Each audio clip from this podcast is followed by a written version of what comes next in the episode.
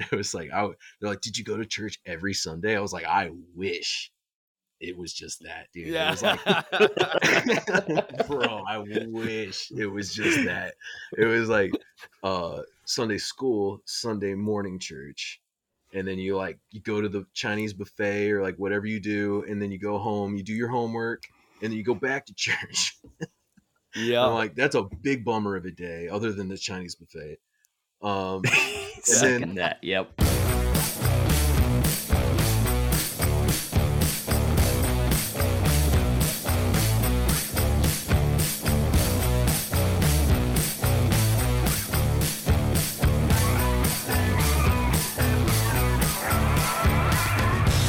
Hey, everybody. Welcome to another episode of Growing Up Christian. I'm Sam. I'm Casey. And today we are joined by an old friend who we've only really stayed connected with via social media for the past decade or so. Uh, Dave Smith. What's up, dude? howdy, how we doing? So good. Uh, Yeah. It's so just a little context, a little background. We, uh, me, Casey, Dave, we attended Liberty University together. Um, we kind of all had our own, like our paths crossed all the time. We had a lot of mutual friends. We were friends. We hung out at Dave's house a lot. Um, well, at least I did. Casey, I think you weren't over at the Yeardley house quite as much. Um, no, but Dave was one of the first like people connected to music that I met at Liberty. Cause you it was like you and then uh Kevin and there was a couple other people that were obviously like the the the edgy kids. And I was Yeah. like, oh man, that's where I need to be. And we did go to a concert together. You remember road tripping to like North oh, Carolina? Oh yeah, Har- Harrisonburg. Well, well, I know we went to Guzman's at least once in Harrisonburg. I've been We trying went- to think of the name of that place Right. for like 10 years. You just blew the lid off of it, dude. Oh yeah, I mean I can't forget so much Guzman's. Guzman's was a wild place, dude. It was it was a Mexican food buffet slash uh venue, and then you know I, I saw like Converge, Modern Life is War, and some girls in one show, and I think we went to like Some a 420 Girls. show, which is hilarious considering at least at the time I was not partaking or had never partaken in any any such things. I had Um, strong you know. opinions about it. I had very strong opinions against it myself, and you know, I got strong opinions about it today that are, are probably a little different. Because I think what Um, was it? Was Cannabis Corpse was like one of the names. It of the was, band. yes, that's what it was. It was Cannabis Corpse, Job for a Cowboy, I think, oh, shit. was on it, in Darkest Hour. Um, but I remember there was like a bunch of bands on on it. Yeah, it was. Oh wow, Blast That was one of April and. I's first dates. No way at Guzman's. Whoa. yep. Oh man, I wonder if was that one of place the- is still open. I don't know. That was a rough spot, though. I've talked about it on here. I'm like, there was it was like a Mexican restaurant where you get Yes, your yeah. arm broken. Yeah. it was crazy because there was like you know i just got done seeing converge which at the time was my absolute favorite band. They're still like probably my top faves. But um you know and to anybody listening that's not familiar with their stuff they have a very intense chaotic live performance. And it was absolutely nuts because you know everybody's like hobbling away from from where the show just ended. You know it's that crazy moment where it's just like everything was exploding for like the last couple hours and then all of a sudden it's just like show's over. Everybody's just kind of like oh oh okay i guess we just like leave now. And you know everybody kind of like lingers or like looking for looking at the merch table or like trying to talk to the people in the band. And there was just like a ton of people that were there for like the like i don't know it was like a me- traditional mexican dance um night or something. And so they're all waiting like when are these crazy ass white kids just gonna be done with this shit? And so like they're like you know we're leaving. We're like we're gonna go back to liberty university. Like bye have a good night. Like you know All the people who showed up early for the dance too. They're like, we'll get there a little early, maybe grab a bite beforehand. We're just like, yeah. What the fuck is happening here? It's like there's just guttural screaming and chaos happening like they're just you know they're probably on a nice little date like they're gonna go dancing and have a good time you know Yeah. it's just like that's what you get at in Guzman's and Harrisonburg. You know, it's like you never know what you're gonna get, and I, I think that's beautiful. It's a, a melting pot of cultures. It was indeed. yeah, especially for Virginia, man. You don't get that at all, in, in many places. Yeah, for sure, dude. I think like I want to say my connection to you started with um with I want to say uh Jill's cousin Mike was down there before I was. Oh yeah, And so like that I think that was how I connected with like you and that I mean pretty much everyone that you guys were all hanging around with at the time. But that was pre living at Yeardley. Um uh, but I that's what I feel like that that was where I really got to know you and the other 45 guys who lived in that house was like oh my god, dude, that place was so gross and grimy. I'm sure we'll get into that. yeah, we have to talk Um, about that. But but we've talked Yeah, about I've even talked gonna about it be, it, how chaotic then- it was. I mean, it's it's. Uh, we could, yeah, we'll hit that It a was little bit it was an incubator for bad credit scores. Oh, you know, I'm still working on that, man. You know, it's it's it's, it's gone the up and up, but you know, that's where it all Much like. Christianity, it has a lasting Yeah, you know. fingerprint. And you know, Uh, we, I think we're all, I think we're all working on our own personal credit score, aren't we? You know, yeah. the one between God and the, the devil. But um, That's, that place, it was like basement shows, squatters, drugs. Uh, it was just, and it was all like, and no one at, at any point was like really. I mean, that all it would take for is for anyone who worked at Liberty to like walk by that place to get everyone expelled, and oh yeah, no one was like worried about it. Um, and it was also funny because they were always like, it was an eclectic group, so it was like some people were, they really, it didn't, it pulled some people maybe down, but a lot of Mhm. people would like, I would go over and just hang out with everyone doing whatever everyone was doing because I liked the Yeah. people, and kind of people had their own personal moral code about what they were going to do or not do when they were over there, and I thought it was such a strange environment even when I was hanging out with everyone and having a good time. I'm like there are moments where you'd stop and be like, How did this become this? Like how did how did this Yeah. happen? How did all these people that I know end up here? Uh and it just cycled through people. It was it was really wild place. Well, I Um, can tell you exactly how it started. yeah. Um, yeah, let's just hit so that. now. like, yeah, I mean, you know, we're we're all like, I don't know. So you know, you mentioned Casey, you mentioned uh, Kevin, um, and then there was yeah, I don't know if you remember Alex. Oh, yeah, my I God. remember Those Alex are two of my Capri friends. Sun. Oh yeah, Dude, he carried around That's funny. Capri. That was, I remember him I giving remember me a dissertation about how he was like the persona he was trying to cultivate was he was going to be the Capri Sun guy. And I didn't fully understand it, but I did sense that it was really funny at the time. Yeah. And now I think it's hilarious. dude that's that's a hundred percent alex and i remember him doing that now and i remember like probably having a similar reaction and just realizing now and like forever that alex has just been light years ahead of everybody and everything and that he's ever done and you know I are not not as you know stay in contact as much as i you know we all get older and stuff and, and do different stuff uh, you know but yeah, I did get to see him. It was funny. We went to um oh what band was it? Oh, we this is funny for the show.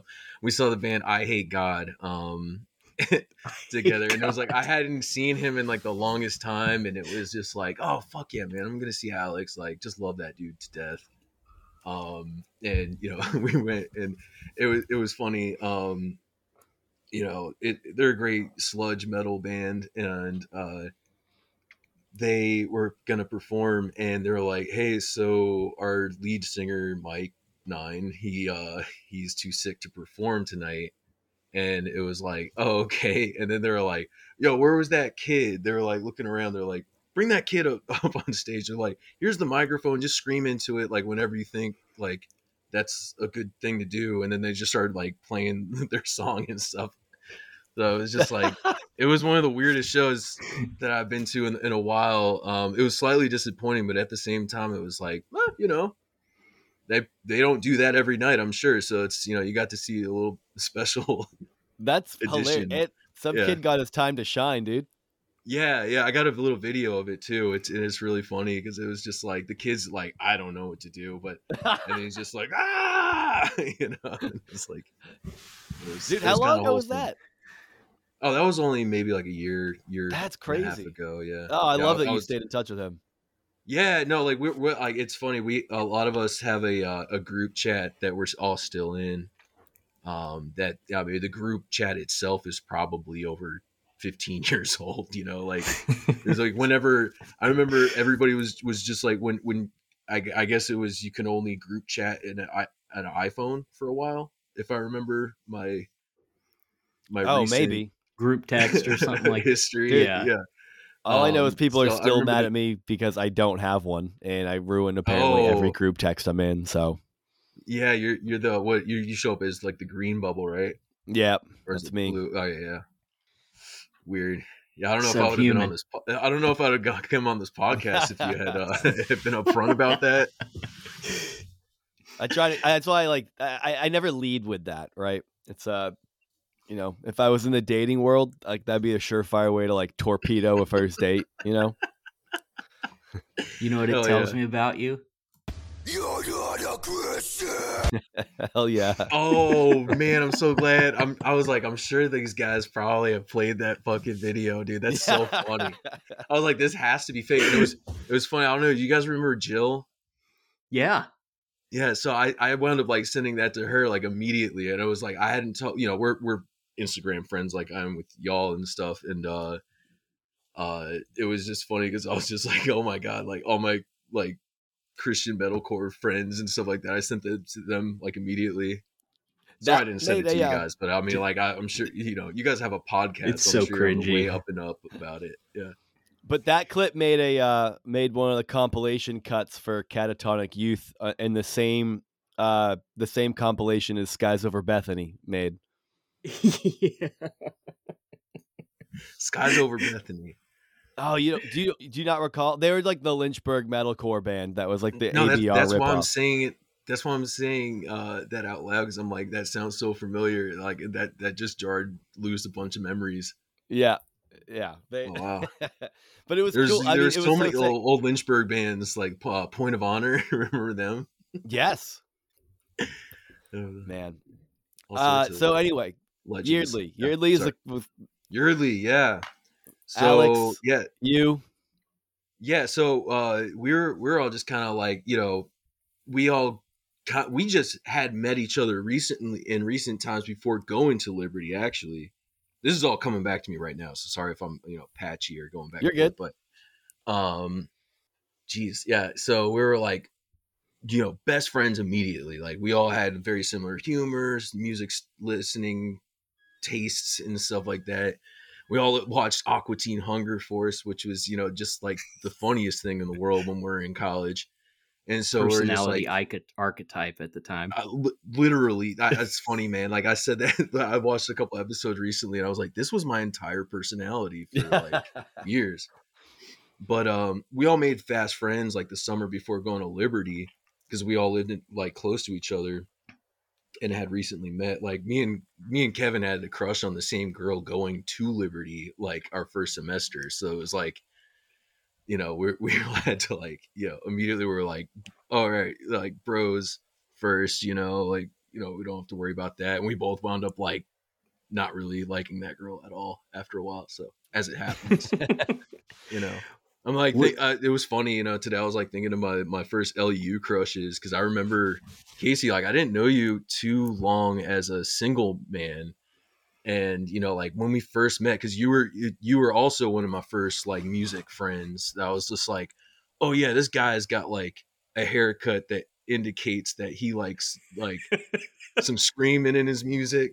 Yeah, you know? the, So- the identity marker. You got to have those identity you know, like markers. we all put we all put him out there. You know, Yep. like I had I had some like really hot topicy looking shit still. You know that I you know I was still buying shit from Hot Topic. You know, I'm not against it. You know, whatever. Studded belts were Well- like a linchpin in that. You got to. Oh if you yeah, dude. I, studded I- I still I still rock a studded belt. You know, like this, this is one one one of my takeaways from from the era. But you know, um, which, okay, which was it? All three of you guys, or was it like two of you guys that tried to get lip rings that first year. Oh, that's so funny, dude.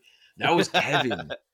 that was so funny because like I got I got like my and I don't have it anymore, but I got like oh here pierced, and it was like I didn't even really want something. I think I was just doing it just to be like rebellious, you know, trying to like kick it to the man without really doing anything, you know, like like smoking hookah. Yeah. you know, brought that out of people. I think that's a cool experience that we all had. Like if we went to like any state school and you could party and do whatever the fuck you want, we probably like you might have not even been inclined to do dumb shit. Um, yeah, But being there and just like having such pedantic rules that to that we all grew up Christian and didn't have that level of oversight in our own lives as children. Um, yeah, like I I Yeah. could have my parents wouldn't have loved it, but like at 18, I it's not I wouldn't have been afraid of my parents if I got something pierced, you know? Uh it just they would have been like that's a dumb decision and I would have moved they would have moved on. And I think a lot of us were in that boat. And then you go to a school you're like, so n- wait, now I have a curfew. Now I can't have my hair past my ears. Now I can't get any piercings. It's like yeah, you so you just find the goofiest ways to be rebellious because you're like I can't get kicked out of school rebellious, but like Yeah. how do you toe the line? that's that's funny you mentioned that because like, and I'm you know I'm sure we'll we'll probably backtrack, but you know before I came to Liberty, my my upbringing was like, you know, my parents were like, are ex-Catholic and they got into Christianity, like evangelical Christianity, through my sister going to, um, what do you call it, a vacation Bible school. Oh, nice. know, how old was she when she did that? Very young, you know, uh, she was probably like seven or eight, you know. Was that Uh, like young enough to where I didn't really know? Was that your parents just wanting some like free time over the summer, or it's like free daycare, like because they were working I or would, something? I would assume so because I mean, I, I would I would imagine. You know, I, I don't have children, um, but I would imagine, yeah, just having like free daycare for a little bit would be an awesome thing. You know, and they're like, oh, we'll give them a snack. We'll give Yep. them, you know, the the little Dixie cup of lemonade and like the the cookie with the the vanilla frosting in it. That's not the Oreo. Oh, uh, yeah. yeah, the And they're, like, off-brand one. and the they're thin. off-brand. They're not double Yeah. stuffed either. It's like No, no, it's no, like- no, actually like half stuffed. yeah, They are very hard. They have a design like stamped into the top of them that will shred the roof of your mouth. yeah, definitely. It'll fuck your shit up. That poll is But, strong. I um, mean, I've resisted the urge uh, to do anything of the sorts, but I have plenty of friends who are on the, like the similar wavelength of, as me when it comes to uh, their problems with that culture. And at the end of the day, just them wanting four hours of free time in the summer for a couple of weeks, it won. It won out. And then Yeah. their kids come home and say weird shit that they have to deprogram. But just- yeah, dude. Did you know that Jesus? And then like, well, you know, some people think, and then they have to like kind of like level it out a bit, but that you just hope that like your overall parenting counteracts like a weird week they had when they were six. You know? yeah, yeah. We yeah, I'm sure. Yeah, you can only do so much, and uh, yeah, like having that free help child. Yeah, I'm not blaming any child parent for dropping their kid off at a, a VBS. You know, it's uh. I'm I'm more concerned with the people at the VBS being like, "Hey, little children, like let's play all these games and like you're gonna burn alive forever." Did you know? like, you're like Yep. you deserve to burn alive forever. Like, like wow, dude. Like, Yeah. holy shit. Maybe that's the problematic part of it. You know? Yeah, you Um, sweet innocent six year old yeah, dude. who's only reacting to the parental conditioning that you experience. This is all your fault, and you deserve all the torture. And Yeah, you're gonna dude, learn you- it from you a can hardly- 30 year old puppet that looks like a propaganda cartoon. Oh, dude. The uh, puppies, dude. Did you guys have the felt boards? yeah, Yeah. when I was y- real Oh, young, we had man. those. That that It's was like, like- I have a vivid memory of of there just being like, you know, here's the shepherds, and they're like, there's the sheep, and it's cute and nice, and then all of a sudden it was like, and here's the dying souls that are like lost forever, and there's just like like a big hole of fire, and like these people like ah, you're They like, actually whoa, set it on fire. Like it's like Chris Farley and Tommy Boy when he's got the ambulance and he just sets it on fire. They just use that object lesson and just set the flannel gra- flannel graph on fire and let everyone It- scream and cry. it does have to be weird position to be in to be like an artist that got a job making artwork for like a kid's study bible and then having to draw like lot's wife turned to salt and and Yeah. screaming death from above like sodom and gomorrah behind her because that picture was Oh. in every one of those. Yeah. No it was it was like well there's there's something about you know the old testament where there's just like it it's way easier to make it a story so you're gonna keep kids attention more and i remember being a kid that we that i would get way more old testament when i was a little kid because you're like Yeah. it's it, it reads like a marvel fucking movie when you actually read some of these because it's like and then god he he took all the bad guys and he, he blew them up and like the whole city like uh, got like demolished and shit. And it's like it's like a little baby came up with this idea of like you know my my my friend who's all powerful is like better than your friend who's all powerful. You know, like what's the story? Was it Elijah or Elisha who's like um there was like the whole battle between uh like the bad Philistines or whoever they were. Um it's been a little while since Yeah. since I went to any, rusty. any Oh, pretty college. sure it was actually, no, no. elijah versus Yeah. vegeta Vegeta. okay, yes, you're right. Yeah, and they're like, yeah, beef supreme and all that like idiocracy version of it. Yeah, but it was like you know, like oh, like like why don't you call down fire from heaven? And like they couldn't, and then like God did. It's like, dude, it's it's all like it's storytelling, and it's it's yeah, it's just like tale as old as time. Like there's a bad person and the good people, and yeah, but yeah, it's And weird God's like always little on our side. yeah, and he's always there for us. And yeah, he'll kick their bad the bad guy's ass, and then you're like, then you get into like the New Testament, and it's all like Jesus being like, you know, did you ever think about like the humble people inheriting the earth and like, you know, all these other like peaceful ideas, you know? It's a and they're sucky like, transition it's "Ah," like you know, like It's like going from Tobey Maguire Spider Man to Andrew Garfield Spider Man. You're like, what is this? Bring back the blood. Give me the blood, Lord! Give me the Let blood. get Yeah, and away. that, that was like that was that was definitely a thing when I was a kid too. It was just like I wanted like blood and gore in the story because I was like a, a sick, twisted little boy that liked that kind of stuff. And I'm not being like boys will be boys. It was just like that's how I was when I was a little kid. I wanted to be an Yeah. army man, and go to war, and like kill a bunch of people that are bad and stuff. And it was like now I'm not that way at all. I don't want to kill not anybody. too late. Like I don't like. Oh, dude, No, I remember. I don't know. It might be. I'm like, yeah. I mean, I was. I, I'm trying to think. I would have when I was. Uh, I I remember like post 9/11, right?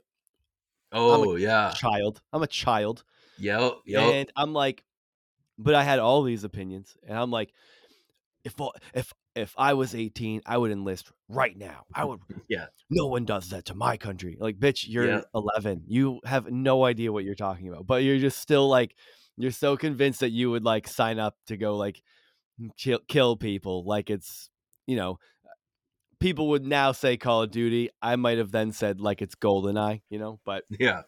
Nice. with paintball mode on, I don't. That's how I had to play it. That's the only way I was allowed to play that in my house was uh, Paintball mode, paintball big mode heads. Hey, at least you could have that, man. I was like, that was strictly no no guns, no no violence in video games. So I, I had the uh I had like a locked uh backpack with all my like parental advisory CDs, my like violent video games, and my my, my little porno mags that I would steal from uh from Yeah. borders, you know. I Dang, got that's a big- cache. Dude, I got in big trouble for it. Let me tell you. Oh, you got caught. Like, They found Yes. all the contraband at once. Dude. at once and it was it was my dumb fault man i put it in one backpack with like a, like one of those tiny little like padlocks you know what i'm talking like the most generic That little comes in with tiny the bolt padlock. cutters. Your, Not your even, mom dude, like, back, all- hacked your Bitcoin wallet. it's it's like oh i wish i had a You should have like scattered zipper around like a squirrel. ex- explain it but it's like basically you just had to take the backpack and like cinch it and then like open the zipper a little bit and stick your hand in like it was you know like it was like the, the, the lock didn't do anything other than signal to my parents like he's got something in there that they, he doesn't Yeah, want to that see. was that was what gave it away, dude. If you didn't have a lock on it, they'd be like, "I bet his books are in there." Yeah it's just some books yeah but no it is literally everything your parents tell you not to have.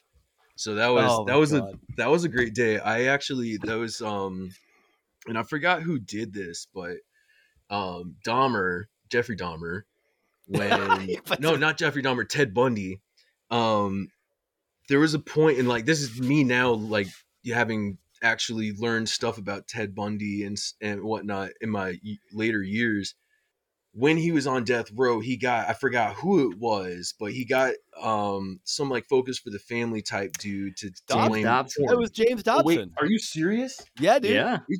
the james dobson The He James reaches back Dobson. into the ar- into the physical archive. wow dude what is that synchronicity or is this like i don't know i guess we are talking about like christian shit but um yeah no so that guy he did interviews with with bundy in prison on death row and he and this is where bundy famously blamed pornography for murdering however many women that he murdered and raped and dismembered and Yeah. yeah. So basically yeah, like that's the the lecture i got when when i came home. I, I walked into my room and it was just you know two two chairs this very room i'm in right now um there was two chairs facing facing each other and i was like oh no he found the bag like i knew immediately like and then yeah, yeah. this straight up Guantanamo paid you. and I looked over and it was like a trash bag full of all, all all that stuff, and it was just like, well, the jig's up, you know. Like I, I'm not gonna deny anything, you know. It's just like I stole most of this stuff, and that they're really pissed about that one. Um, I don't know what I'm angry about. The stealing of the porn. Yeah, you know, and it was like, well, I think it was probably the porn because they gave me the like the don't uh, be a serial killer uh, by doing this. So you know, Oh, dude, Yeah, James I think we got Dobson that did so talk. many. Yeah, James Dobson did so many parents a lot of favors with that interview. We And I'm we had a guy that when- was like a cop that would come speak. He would come for like a week every year, and he he had been a cop, and then he became an evangelist or a pastor or whatever he was. But I remember him like coming and talking to us all the bo- like they sent the girls out and they just had the boys there, oh, and he was like, you know what? Every pedophile I ever arrested was uh you know addicted to pornography oh my god, and he was talking about like a criminal uh profiler coming in and telling that to the police department and i remember like the quote just like he exactly how he said it so he said he's like now one of the guys in the room you know one of the officers he piped up and he goes he's like you mean to tell me that every everybody who looks at a skin mag is a creep and he said i'm just telling you you're on the same path and we were like Oh. oh what a mic drop mic drop moment. he was full of those. He had a lot of uh, cop stories maneuvered into uh, Bible lessons. Oh yeah, those are my favorite. Is even even better than a sports reference. yeah. Like, oh, kill me! Yeah. What was what was the aftermath of that conversation? I mean, you I can't imagine oh the dread. man, dude. it was Was it like so- weird or- at home for like a week? You're like, my parents think I'm a for, filthy for a animal. long time. You have to wear For a long penis time. I mean, cage. yeah, I did. You know, finally got it off. It was great. Um, You use the same mechanisms that your parents used to get the lock off your backpack. You come in with like you actually come in with like the little like uh, bolt cutters, and you're just like crying, praying to God that you don't bolt cut your dick off at the same oh time. Oh yeah. Wow, that sounds terrible. That's a Saw Yeah. movie, isn't it? Yeah. Yeah. it is now. I'm writing it. I'm writing my Yeah, first pilot. nice. Saw 69. Yeah. Uh, the human centipede like comes around on itself. Crossover. Yeah.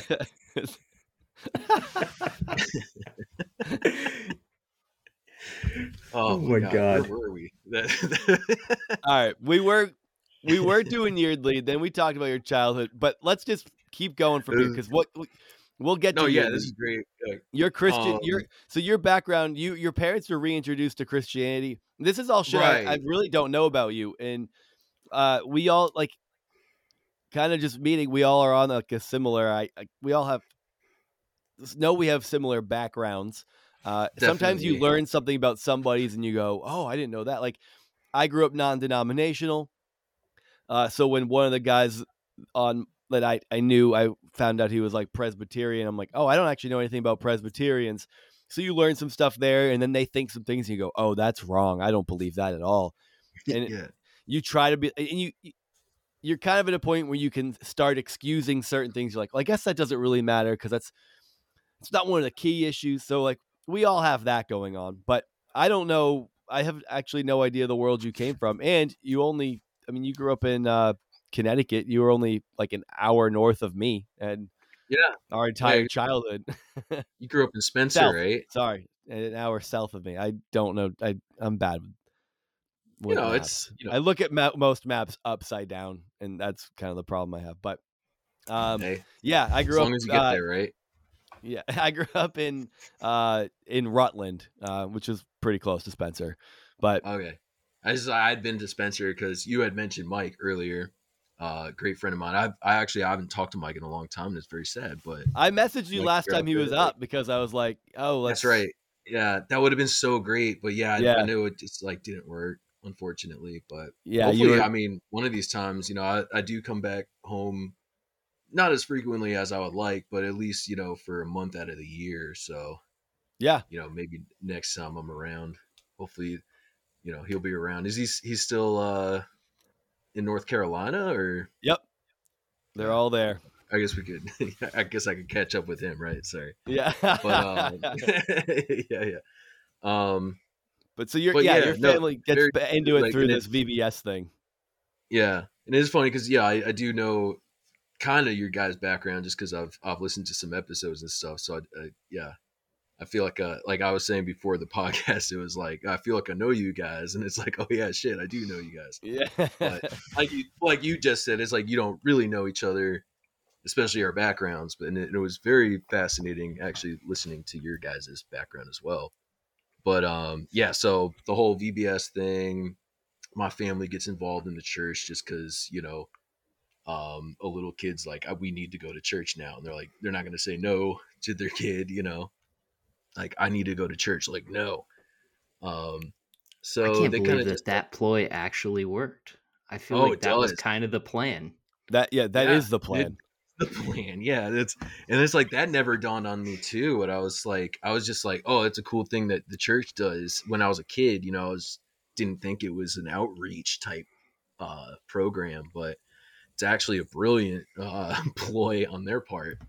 Because yeah, you just like you you get their hooks into the kids, and it's just like, well, you know, the parent's not going to say no most of the time. You know, like there might be one parent that says no or is not into it, but the other one might cave and just be like, well, you know, it might just be a phase or something. And then, nope, you just wind up being like, Yeah, oh no, live the rest of your life. into this. Yeah, like now while this is my dad stays home and refuses to go and then the kids grow up worrying about their dad's salvation while their mom doesn't actually care but she brings them Yep. The weirdo tale Sunday as school teacher talks about it.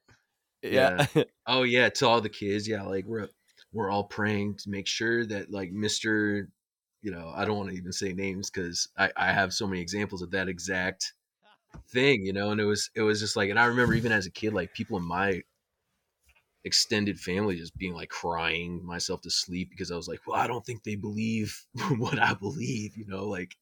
Um, meanwhile dad so- is like he loves it he's like you know i think the best thing that ever happened to me was my family getting into church so i get like three hours to myself every sunday morning wow, I never thought of that concept of, of the dad that's not into it.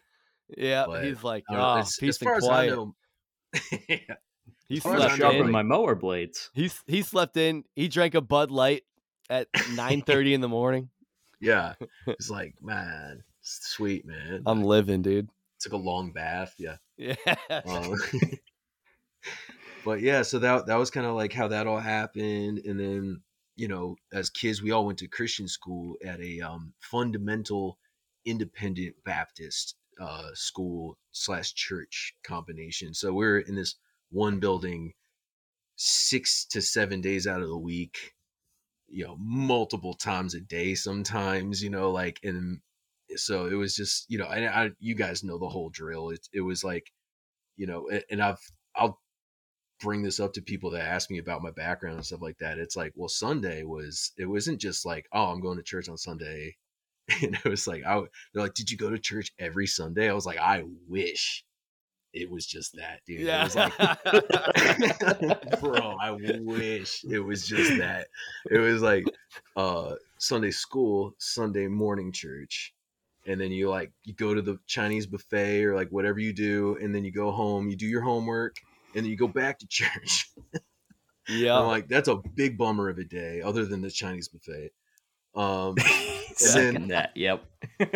you know, I went I went to uh Christian school. I think uh I, f- I forget. I think Sam, I think you were homeschool. yeah, I was homeschooled. And And then Casey did the Casey, Christian did you go to Christian school or Y- yep. you did? Okay, so I don't know how it was with you guys, but like I got there was like chapel three times a week at least, you know. So there was like a special like kid sermon that you'd get during school. And then on top of that you had Bible class. And then each subject is like Christian focused, you know, and it's like kind of hard to keep math Christian focused, you know, it's like um If but, you Father know, Abraham had many sons. You're just like Jesus yeah, Christ. have any sons? Back to the many three loaves and five fish again. did Father Abraham have? That- that's how you Oh. learn about infinity. Is just that you're like the little sideways eight is just like the Jesus feeding the five thousand. Like this could have gone on forever, motherfucker. You're like I don't. Yeah, dude. how did Man, something thanks, come man. from That's gonna nothing? be in my You're like, head forever. Welcome to the uh, start of the universe, my friend. And you're like, oh my god. yes. have you ever heard of God? Do you remember Um, what kind of curriculum they had there? Was it like a Oh, yeah. branded one? oh yeah, I had the uh, Bob Jones. I was a Bob Jones uh, school that I went to. That comes Bob up Jones maybe the most. yeah, Bob Really? Jones was Now, wildly there's Abeka popular. was Abeka was like the other one that I was uh, uh, familiar with because you know the other schools we play soccer and basketball with they would have Abeka, but we had the BJU shit. yeah. Okay. And uh, we had actually so- we would- we would go down to Bob Jones University every year for our fine fine arts performances and stuff. So I've been on campus there like quite a bit. Wow. What was Yeah. the dress code year. like for those events? Weird, dude. Uh, well, you know, for us it was just it was the same that I would have for for any school day, which was you know a nice shirt um, tucked into your nice slacks with a belt and some dress shoes, dress socks. So it was like we didn't have a uniform, but we had the dress code. So it was like we're gonna take what you gave us as the code, and we're just gonna make it look horrible. So like you know. that was that was how we, like you know we would we kind of like stick it to the man in, in an environment where you're not it's you know you're sticking it's the it to Fresh man Prince turning his coat inside out. It's literally that you know mm-hmm. and it's like well we can't really like kick him out of school for it but like we can revise the rule book every year and so like the rule trying to close it's like like Congress trying to close tax loopholes. Exactly. dude and it was because my favorite one that was like you know we would go to the thrift stores and just be like all right what's what's some crazy ass like collared shirts and some pants that we can get away with it, and i found these like pure white navy issue like bell bottom pants like those dress bell bottoms that like the navy pants and i wore orange boxers under them that day. And my my my my really creepy teacher um brian jones i'll say him by name because it's a pretty common name but he was just always so creepy dude. Like it was like one of the names that comes up with everybody like why was that guy even there? And it was because he was the the pastor's son who like went wayward but he never said why or how he did and shit like that and it was like uh, yeah anyway i won't talk too much shit on him because well whatever it's in the past but uh um Sorry, I kind of like that kind of like uh derailed. Orange boxers under the white sailor bell Yeah, bottoms. So he came up to me and he was like, uh, you can't wear those anymore because I could see your underwear through your your pants. And I was just like, dude, like I was like, why are you looking, dude? Like this is so weird. And, but you know, just just little shit like that. It was completely innocent, harmless stuff. And you know, you, you think you're getting away with murder as a kid. There was like one day where we were gonna like they made us wear tuxedo shirts for choir. Like, cause you know, we would go down to this. This kind of ties in with the, the the BJU shit, where we would go down and um, me and my buddy, one of my best friends growing up, we would always do this duet acting piece um, with, together, and we would kind of go pretty far within our region and just get like stomped once we got down to the nationals. But we were like, we'd go down for the ride and stuff, but we, we'd wind up being in the choir sometimes. And like our dress was like, you know, you have a cummerbund and like the ruffle shirt and like a bow tie, black shirt, uh, black pants. So like we one day were like me and my friends we called each other we're like let's let's all wear the the tuxedo shirts to school tomorrow and just like regular pants and stuff like that.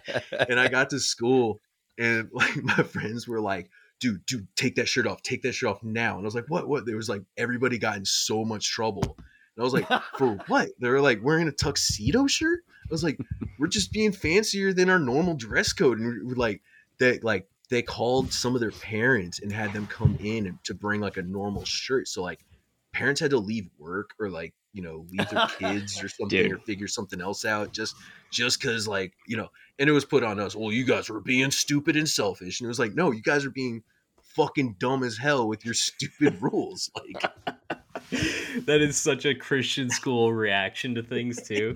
I always say it's like when when nobody's doing anything bad, they find things to, like the the the scale of what is bad like shifts drastically in the other direction.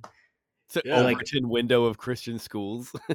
Yeah, I, we would get in trouble for like it was the same sort of stuff. It was like one one of my buddies, we had to wear ties on Wednesdays for chapel.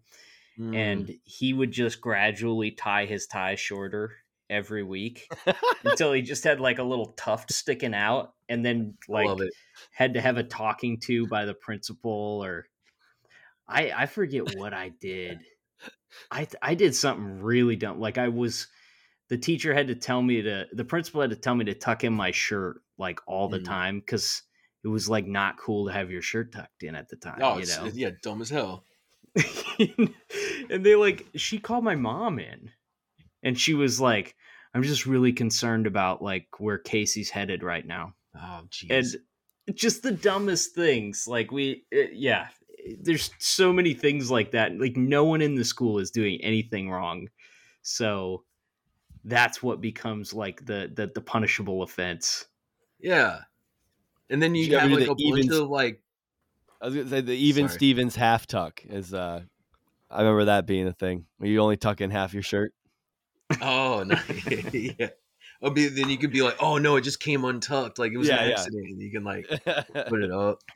And it's like, and it's sad because it's like, then you have a, a a bunch of otherwise really good kids, just innocent as hell, and you ha- you're get you're getting like talked down to all the time and told like you're a piece of shit. Like you're, I was told all the time you you're a worthless reprobate like heathen sinner, and it's like how many times are you can tell that to like a child before they actually like take that to heart and like believe that you know? So it's like you kind of keep them in this subservient like lower like oh I, I feel bad because like you know and i didn't actually feel bad because i wore bell bottom navy pants that i found at the thrift store but it was like you know they try to make you feel bad by like calling your parents in to like get you a new shirt because they didn't like the way that you complied with the dress code and it's like all right well why don't you just be more specific? And they would do that because it was like you know you remember we're talking like studded belts and stuff. It was it was like we would go to the walmart girls section and get the belts there because they were sick. You know it was like pink stars on a black leather belt. I'm like that looks that's bitching dude you know like, you know it's like girls are gonna like this and then you know you wear it and then they're like oh well the, the new edition of the rule book came out like it says that the the shoe, the belt has to match your shoes so it's like they can't outright be like you can't have pink stars on your belt So You you, gotta get a sure pink shoes- shoes. You got to get shoes that match the Oh! belt. That would have been sick, man. Oh man. you find like- like pink shoes cover like with stars, all like glittery, sparkly. Maybe a little bit, maybe some heel on it, dude. Oh man, if I can only go back in time to tell myself one thing, it would be that. Yeah. it's crazy too because it was like like you think back on how mu- how distraught you were over like silly little things like that and it was way Yeah. worse for the girls Oh, like the oh, girls way they would humiliate like Oh, if it so was if it was us and they're like he's not touching his he's not put tucking his shirt in it wasn't like a humiliating or devaluing thing in the same way that they were like well you know christy insists on wearing these like slutty short t-shirts because that's what's in style right now like her Yeah. midriff shows when she bends over or Like, and Or, uh, like I'm sorry, miss. You have too much of a donk for those pants. It's like yeah, this There is was like, a lot is of my that at body, dude. school. Like, yeah, It Even- was like dude, the I- the rules were enforced very differently on the girls that were like, I guess, Developed. attractive than the girls that were like less so. And it was like, I don't know. It was, you know, they they tried to not include the boys on any of that stuff or cue them in on things, but like you couldn't help but notice. Like they had to, we had senior banquet, and the girls would all have to bring their dresses in and put them on in the bathroom and then walk out so that the principal can like do a, a, a 360 around them and tell them that like there's too much of your clavicles showing you have to wear a shawl over it don't take your shawl off at the banquet and he just coded that into his spank bank for later. I got a thing for clavicles now Yep. yeah. thanks school What's Well, it's, like, it's he- like the projection shit. It's it's like, oh yeah, well you, you you have an issue with this, so now you're making it a rule that like everybody has to come in and like awkwardly give you a little fashion show, so you can go close your office door and just like like you know I was you know like all and like the the one male school uh, uh teacher that I had in in that little Christian high school. You know, he was like somehow magically always the the girls' uh, gym coach and, and volleyball coach. You know, it was just like there's nobody else that can do this. You know, yeah. just there, just oh, and then, and then it was um to that point with the women having it way worse. And, the, and uh, it you're absolutely right, and it was super super sad to see like you know my sisters having to comply with the dress code and just like the dumb shit they would have to wear, dude. Like they had to wear culottes. yeah gym. culottes are insane Y'all remember looking. culottes? Yeah, Casey's Like, the only these reason I know what those are. yeah. I usually Because yeah he wears like them most of the time. Is why I know. they're yeah they're great they're billowy you know like and there's there's probably you know well i don't know this is a growing up christian podcast i'm sure there's plenty of listeners out there that know what the culotte is but anybody who's looking it up right now um they're pretty rad Um, It's like that's all now you really you look it up, know. it brings you straight to like a Pornhub fetish term. You know.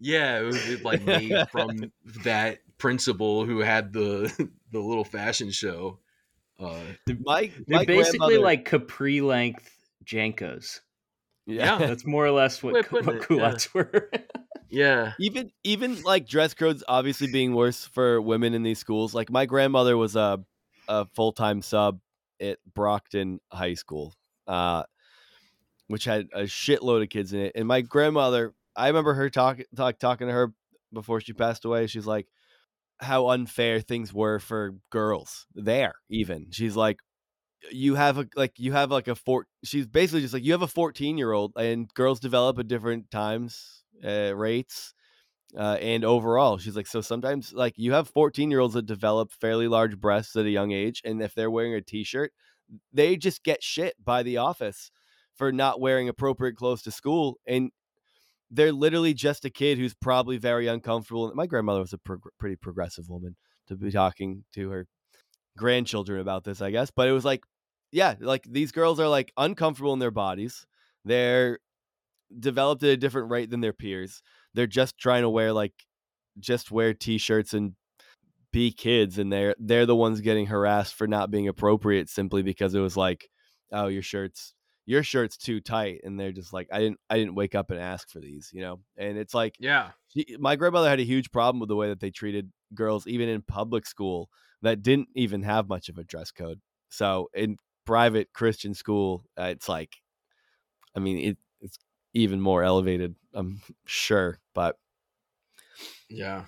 It's yeah, it's just it's so ridiculous, you know, you're like it's uh it puts a lot and it was uh you know, Casey was talking about something earlier where it was like, Oh, okay, well we're just gonna have like the boys and then the girls are gonna go separate and it was like, okay, you're gonna talk to boys about why they shouldn't jerk off, and then they're gonna talk to the girls about why they shouldn't wear clothes that like shows off their physical features yeah that make stuff, you want to jerk like off yeah, and it's like it puts it all like, okay, like guys, like you know, you're not responsible almost just because you know, like we know what these ladies are really up to, and it was like, no, they're just like living in their skin and their bodies, and like they're they're becoming older people, and like yeah, like you said, they're most likely probably uncomfortable with it, and they don't want to be noticed, or they're just like certainly don't want to be noticed by like some 65 year old principal yeah like you know like hmm, i noticed that you're looking more She was a lady. these days like let me I should make sure you, you're wearing uh like more pilgrimy type billowy stuff yeah pilgrimage yeah, I should specify that she was a lady. So it's not it's it's a well little less way it's like shocking. you don't want that from from whatever her name is either bertha or you know like Birth. she's probably like the one who's like upset like she's in the choir and just mad at her own life because she's like been in church her whole life and it's not working out for her so she just spends her life being mad at children which just like Yeah. it seemed like most Like of the, the people in my my high school in in element because I it was it was like elementary through high school so it was like it was like I was pretty sure like everybody just every adult hated their lives and took it out on the kids it was just it was it was shitty and they were all un, un, not not qualified to teach because they went to Bob Jones um, yeah they learned what life was from Bob Jones and then went to go teach children. Like that's what happened. They they graduated from a Christian bubble, went to a Christian bubble, learned more about the Christian bubble and how to keep people in it, and like go back and then teach kids when they're like super young and impressionable.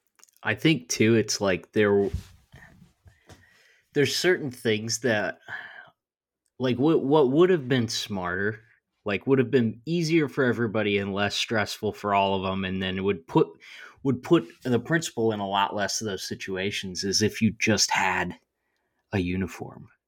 Like Yeah, true. just have a uniform and then you don't have to mitigate this every day. Like you don't have to put it on this lady to make decisions about this with every individual kid every day. And like i i i would cut her some slack too because some of the parents were nuts. There was a lot of really cool ones but then some of them were crazy. And like when the crazy ones see something that they don't like they make it a problem for everybody yeah, yeah. so Yeah.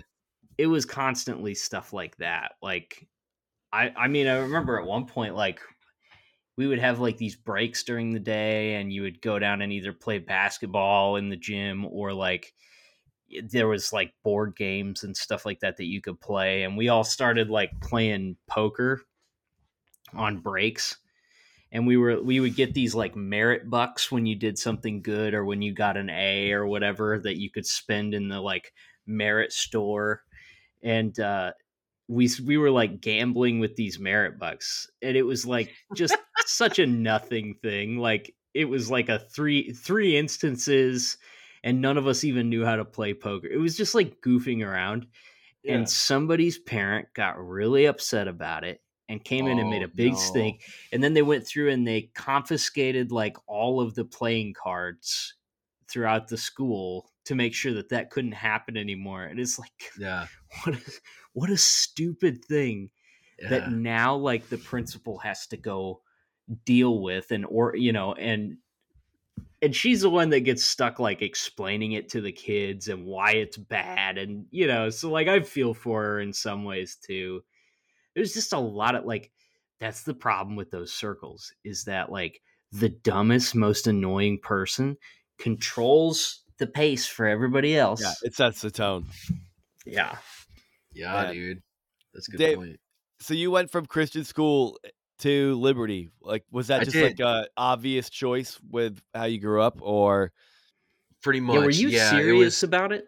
Like, were you I was. devout? I was. And it's funny because like I feel like a lot of people are kind of surprised by that.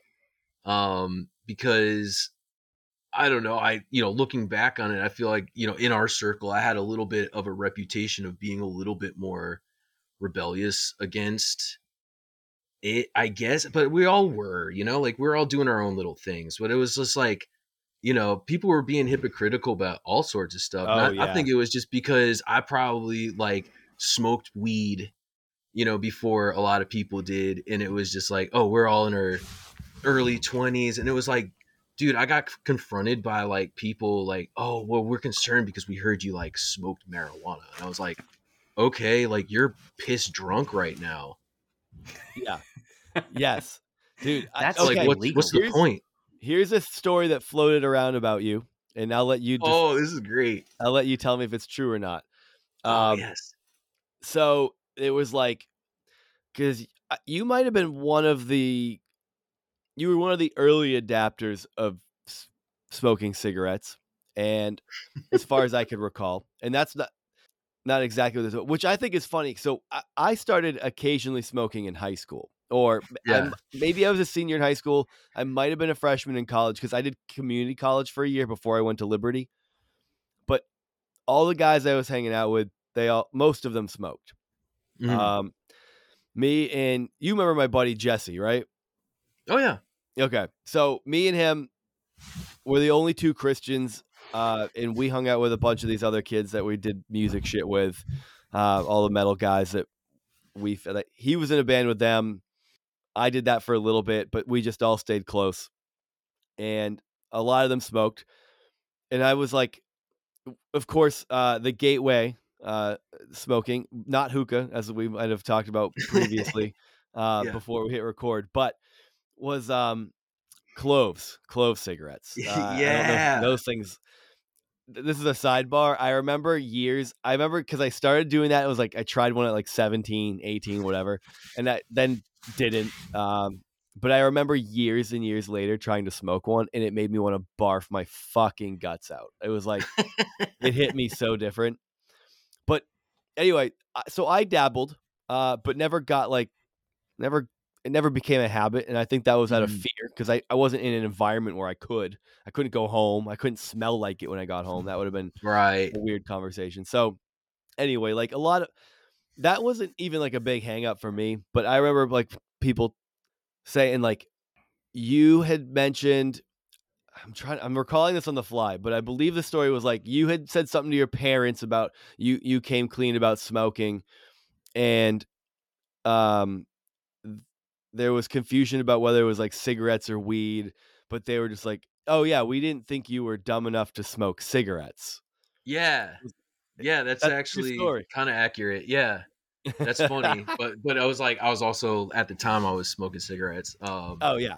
and I didn't I didn't start smoking or drinking or doing anything until I get, came to Liberty, you know. It was just like any most normal kids I feel like start dabbling with stuff like that probably earlier, you know, but not in a Christian school like mine.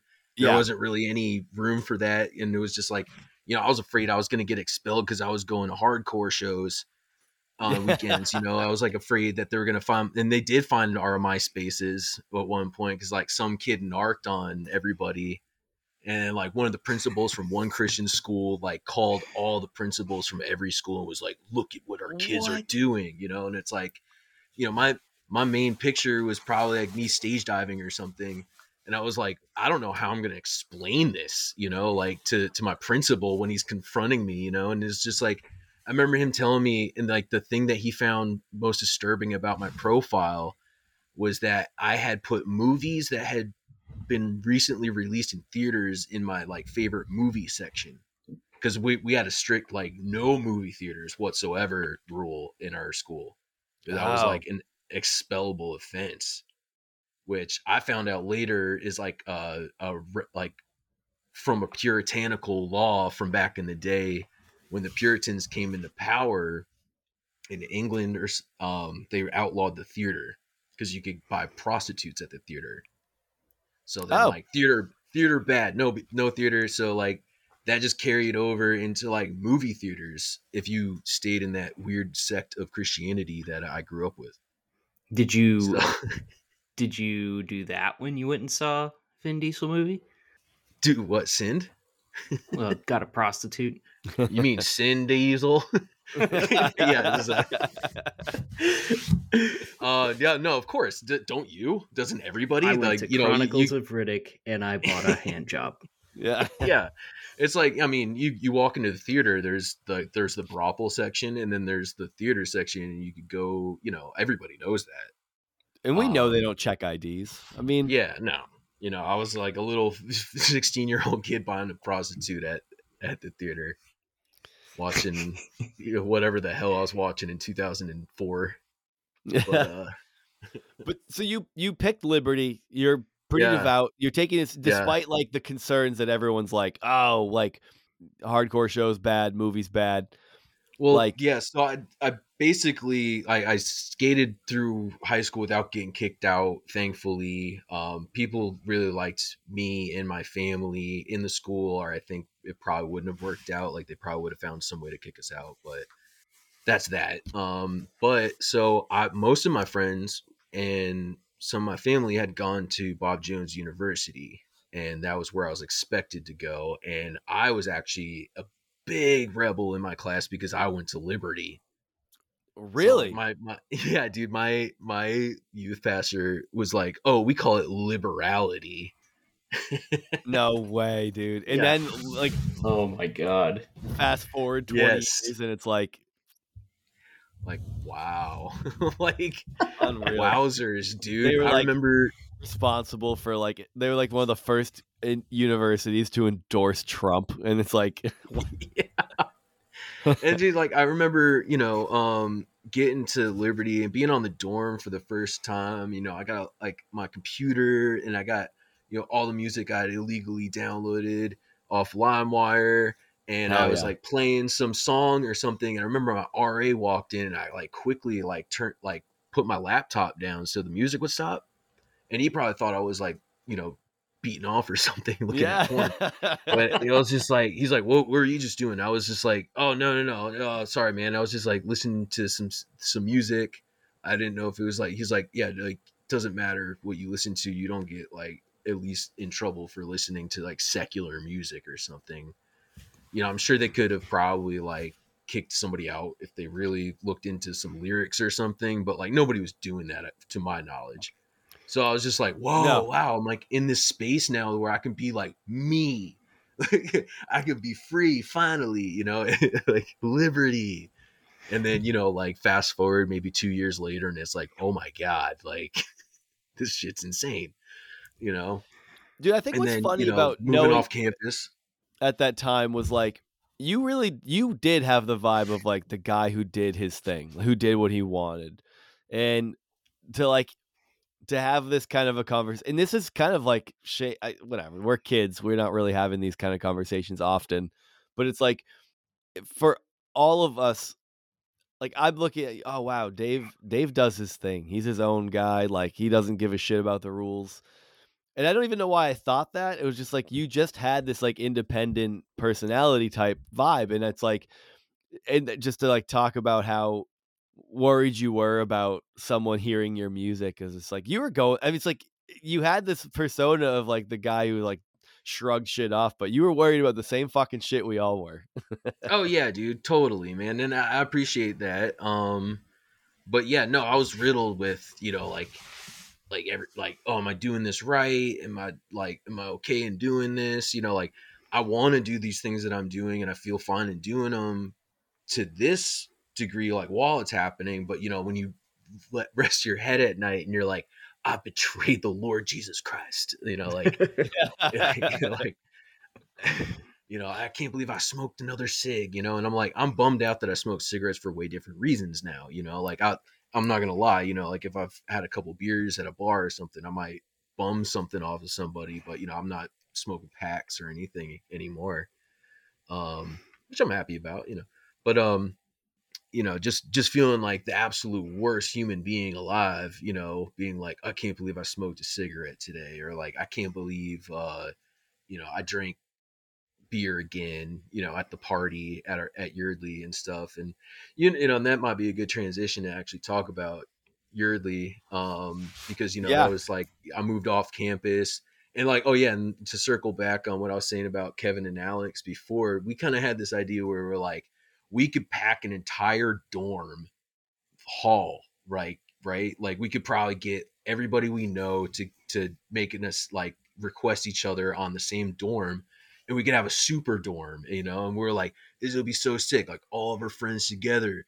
And so we're like, we're trying to orchestrate that, and obviously it didn't work out. We couldn't figure out how to do that and stuff. And um, I remember it was like Toby and Lee and uh you know me Alex and no Kev, Kevin at that point he was done with Liberty and back uh married with children. Um, but uh so basically we're like what if we just got a big house off campus you know and it would like save people money we'd ha- like not have to mo- most of it was like we don't have to dress and dress code we can have longer hair not be in hair code and not worry about it and all that because like and another funny thing that i'm going to circle back to is you asked about the lip rings Yeah. Casey.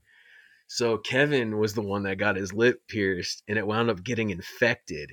So like dude, I haven't talked to that kid in, in I don't I mean since like 2000, you know, seven or something. But I've told that story. I don't know how many times I've told that story to people. I'm like, it was huge and gross. Like, so funny, dude. Because it was like he had to walk around on, on campus, so it was like you know he had he would wear a scarf, you know he would have like you know and he he was like you know hot topic emo scene warrior style, you know so it was just it kind of worked with whatever he was wearing and shit. But um at night, I remember the RA would come in and like basically check to see if you're in the room and all that right before lockdown for the night, and the RA was like, Kevin, can I see your your your lip? and then I remember Kevin like pulling it down. His lip's just like just fat as fuck, and he's got like the the ring in it, and it was. I was like, I don't know, but I felt like if he kept that ring in, he probably would have lost his lip. like he just put it in like His lip swells around the ring. I mean, yeah, it's just engulfed in there. Like just looked like an old battle scarred crocodile. Just straight, Yeah. just to see his gums at rest. so we're all we're all like, dude, let's just let's get off campus, you know, like let's not worry about at least that. This is even before I was really partying or anything. So it's just like, you know, we're meeting all these these cool people and we're like, all right, let's like we find this house and um you know, I forget I think it was Mike Stachny. Yeah. Um lived there with like some hockey players and then so we're he was just right. like, dude, I know all- I know the, the, hockey players. The rules didn't apply to the hockey players at all. any sports people, which Yeah. is just like typical, you know, because they're the jocks that could like, you know, ruin the image for the school if they get like caught doing something. So they're just, oh, Yeah. just let them do whatever and just hope it doesn't do too crazy. And it, well, it'll look better for us as a school if we have all these sports teams that can do shit because they they would get Canadians. It was like they would just go up to Canada and be like, let's get some hockey players. like somehow that'll make us legit. Yeah. But um, no, tho- those I remember those guys. I, I forget, like you know, I didn't really hang out with them, but I remember they were, they were kind of like a rough and tumble type hockey players. You know, um, definitely, you know, they had the mullets before it was coming back into style. Um, Oh, but, wow, that's yeah. hockey too. Yeah. Uh, but yeah, anyway, so yeah, we got that house and we're like, all right, there's a ton of rooms in here, and we got a bunch of friends. Like, let's just pack in everybody. Like, whoever can come in, it'll be cheaper for everybody.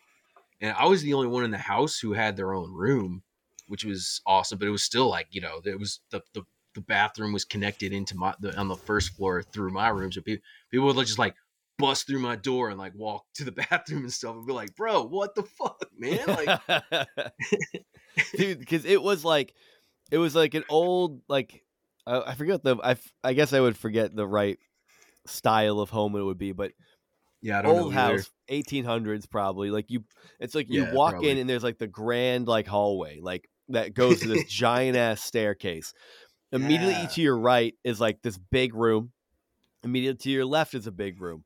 One would presumably be a dining room. One would presumably be a living room, and then the one on the left is what entered into your room.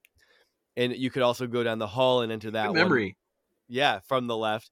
And then if you kept going down the hall, it was like bathroom, kitchen on the right. So it was like you had, there's three giant rooms on the first floor, and it was like there there was no common area. It was every Yeah. room in that house was occupied by somebody. So I know Alex, you walk in, Alex is on the right. I think Lee was on the left, right, for a minute. No, it was uh Zach Mann Oh, and shit. um Zach and uh um uh I can't believe I'm blanking on his name. Um That's John. that's where we, John. oh, okay. I, I, can't I remember his him- you know, John I didn't know Shannon. him well. They got married. Oh yeah, sure, yeah, yeah, yeah. got yeah. plenty John. of kids and stuff. I John, just uh, remember- Schultz, John Schultz, Yeah, of course. the room on the left was where we played Super Smash Brothers all the time. and oh yeah. like Oh yeah, that was the Smash Zone. yeah, the Smash Zone, baby. It was like, dude, in any other college house, that would have been completely different connotation, Yup. but not Yeardley, because we had like, and you, we were kind of alluding to this earlier. There was just like these weird. So like, we're all coming. We're all from different backgrounds. We're all from pretty similar backgrounds. So it's like we've all grown up with these puritanical rules. Uh, we're expected to behave at all times. You know, like the slightest thing can send you straight into the lake of fire. And so now we're all these no life experience boys, like living in this gigantic house, and we're all trying to make rules for each other. So it was just kind of like, well, and I remember I feel really bad about this, but it was, you know, it's funny to think about now. Um, but uh, ah, who was uh Ben Malk? Great dude, oh, what a love that legend! guy. What a Fantastic musician, still killing it. Yes, amazing musician. Um, I, I caught up with him like one time in Lynchburg a couple years ago after he had played some music, and just still just the best dude, just nice dude. But anyway, His band played has done a lot of tours in like, I think China, even like he's Oh, been really? like China and Japan and sounds shit. about right. Colin Fills, Colin Fills. Colin and- Fills, that's Yeah, right. They've done shit all around the world. He, th- he's an, an so cool. incredible musician. Yeah, he he really is just like brilliant, brilliant. Uh, him and him and Toby were were always like a good duo. Uh, David Bates, love them both. They were great. And then I know he's been over. Uh, David's been out in I don't know Japan or China or somewhere in Asia. Yeah, I think he's in the UK now. Actually, Somewhere on that entire side of the, the planet, he's he's over there. yeah. Um, but, the uh, rules you so made. there was it was really sad honestly but it was like he was having a moment with a like the moment that you have with somebody that you just been crushing on and you've been sweet with and you're finally you're uh, it's this nice summer night you're on the roof together dude. You're like looking at stars and you know you're about to like kiss for the first time or something. And then you have us downstairs like looking up at them being like this isn't right. Like we can't have girls here. Like we're all gonna get kicked out of liberty.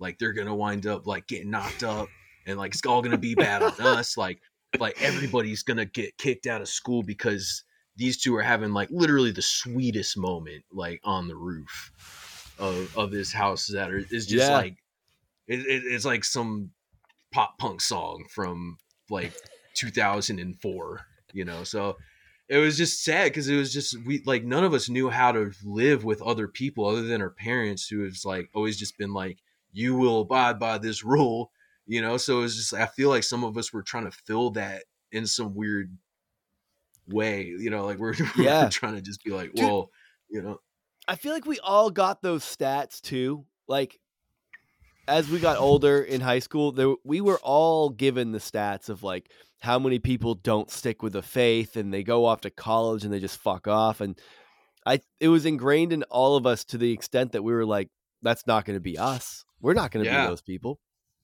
So how do we do that? The way anyone does things a code of conduct. You set your own set of rules. You have your own moral code. You just like you, here's what's okay here's what's not and like you kind of have to compromise on it when you're living with other people and it's just like i had that. Even when it was me and jesse and joe uh, from uh, comrades where all we Oh, yeah. had the, that place together and it was like me and jesse shared a room. Joe had the room that we went this was like such a bad decision in hindsight right? Like everyone wants to do music in their house but you can't because you live in a neighborhood and there are people you have to respect. So you go how can we get around this? They went to liberty and they got like they fa- one day they saw that all the old wrestling gym mats had been thrown out. So they loaded all of them into the back of a car made multiple trips and we screwed all the wrestling mats into the walls of our uh, second bedroom and to soundproof it and that's where everyone would play music and that's where joe slept just on a sleeping bag for an entire year on the floor and um but it was like i'm dating who's who's now my wife and it's like I, she should just sleep over. I'm sharing a room with jesse and i have a queen size mattress and this is like no shade of joe because we were all in this world um and when when when the things that when you're in that world but it's no longer convenient for you that's when you stop caring about the rules as much right you so you're Yeah, like well yeah. maybe we can Yeah. be flexible now You care about other ones, mostly Yeah. aimed at other people. yes Because they're gonna be Hey. the ones that fuck up, not you. Yup. And I and that was this situation because I was like, yeah, like you could Jill, you could sleep over, and then we'll just like so we were gonna sleep in my bed with Jesse right there in the sm- it's a, not a big room. Obviously, nothing's gonna happen. Um, but then a threesome did. No, just kidding. Uh, so then like and just that little, just one yeah. time though. but I had to get we had to like get an air mattress and like blow it up so she could just like sleep. Now, also, here's why I'm shitty because I was like eight, 19, and I'm like, I should have slept on the air mattress, but I made her sleep on the air mattress, I guess. Like, Oh. that's how that's how I remember oh out. man, And bro. Actually, that just clicked right now. That that was a bad move. Evangelical chivalry. Yeah. Well, I shared Well, a room with Tito when I I moved didn't off watch- campus. To be fair, I didn't wash my sheets for an entire year, probably. So she was like, "I'll take the air mattress." Oh my Man, god. that's, yeah, that's probably smart on her part. it was like sleeping in a gym bag. I shared a room with Tito when I moved off campus, and he, I was a terrible roommate to him because April's over all the time, and he would like need to get into the room, and we'd be in there like like awkwardly like heavy petting each other under the sheets, and then he'd Each come in and be like, "Whoa, we're just taking a nap." We're doing some devotions in here. it was probably just moderate petting, actually. Yeah. Yeah not entirely Where's the line though, Casey? Where's the line that you draw? You c- Well, The the line is line. flexible. It has to be Oh, yeah. because every time I go further, and every time I swear we're not going to go back to that point, and every time you go further each time, Yup. Yeah, of course. you just have to Uh. have the like obligatory conversation afterwards where you're like, "We Yeah. really got to stop. We got to Yeah, stop. this is we're playing with fire. Yeah. This is this Hell is going in a real bad. Yeah. Yeah, we're We- playing with fire. We're gonna get burnt, or we could become fire spinners. That's the other option. Dude, one time uh we we went to I think we were recording uh one of the one of our albums and we stayed at Wes Tate's parents' house Oh, Wes, and I was in Wes's r- old room and he had an enormous pile of teddy bears and we like made out on top of his teddy bears. And then afterwards, like sat in a pile of smushed teddy bears and were like, "We really got to set some boundaries." it's the dumbest thing. It's literally like the dumbest story. Oh man, Oh, that's so man. funny. When, wait, when did you start dating? Or Me? have you?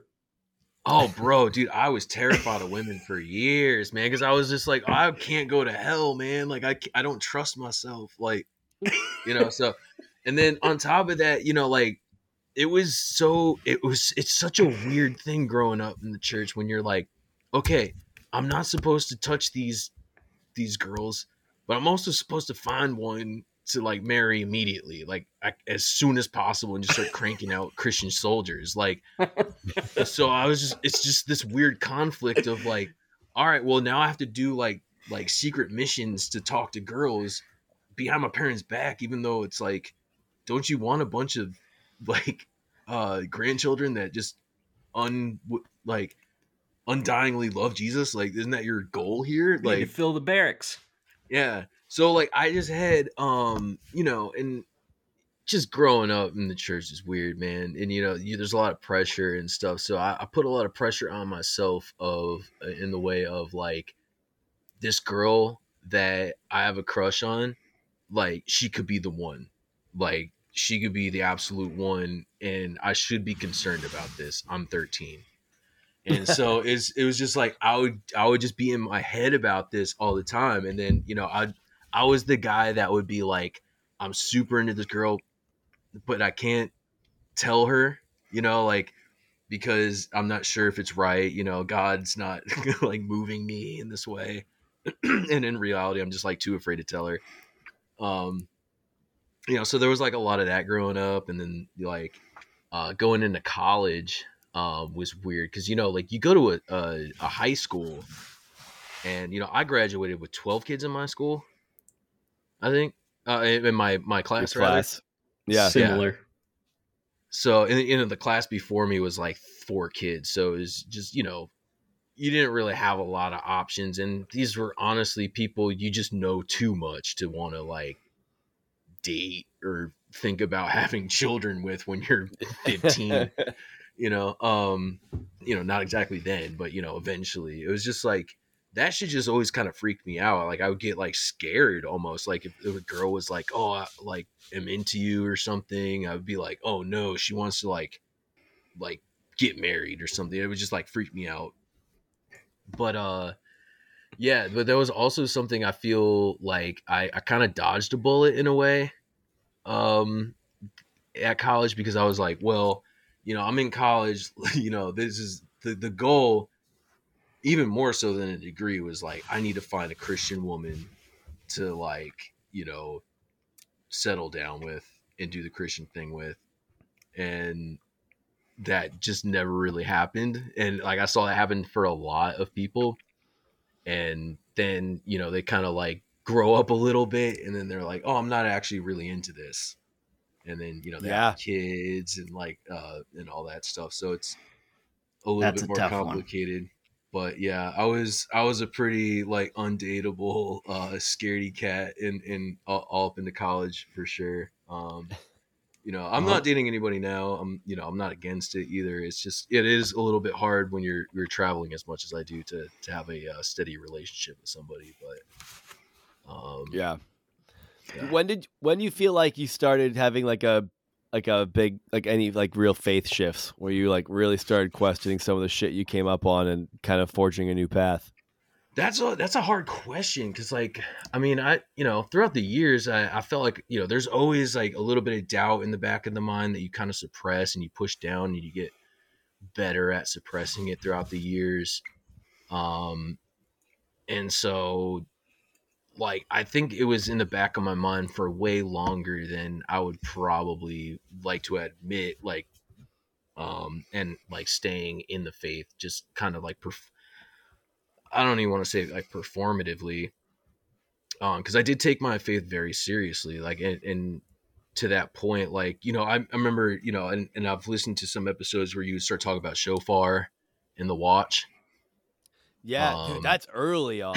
Shit. Yeah. Yeah. You you went way I got back. involved in that as well. yeah.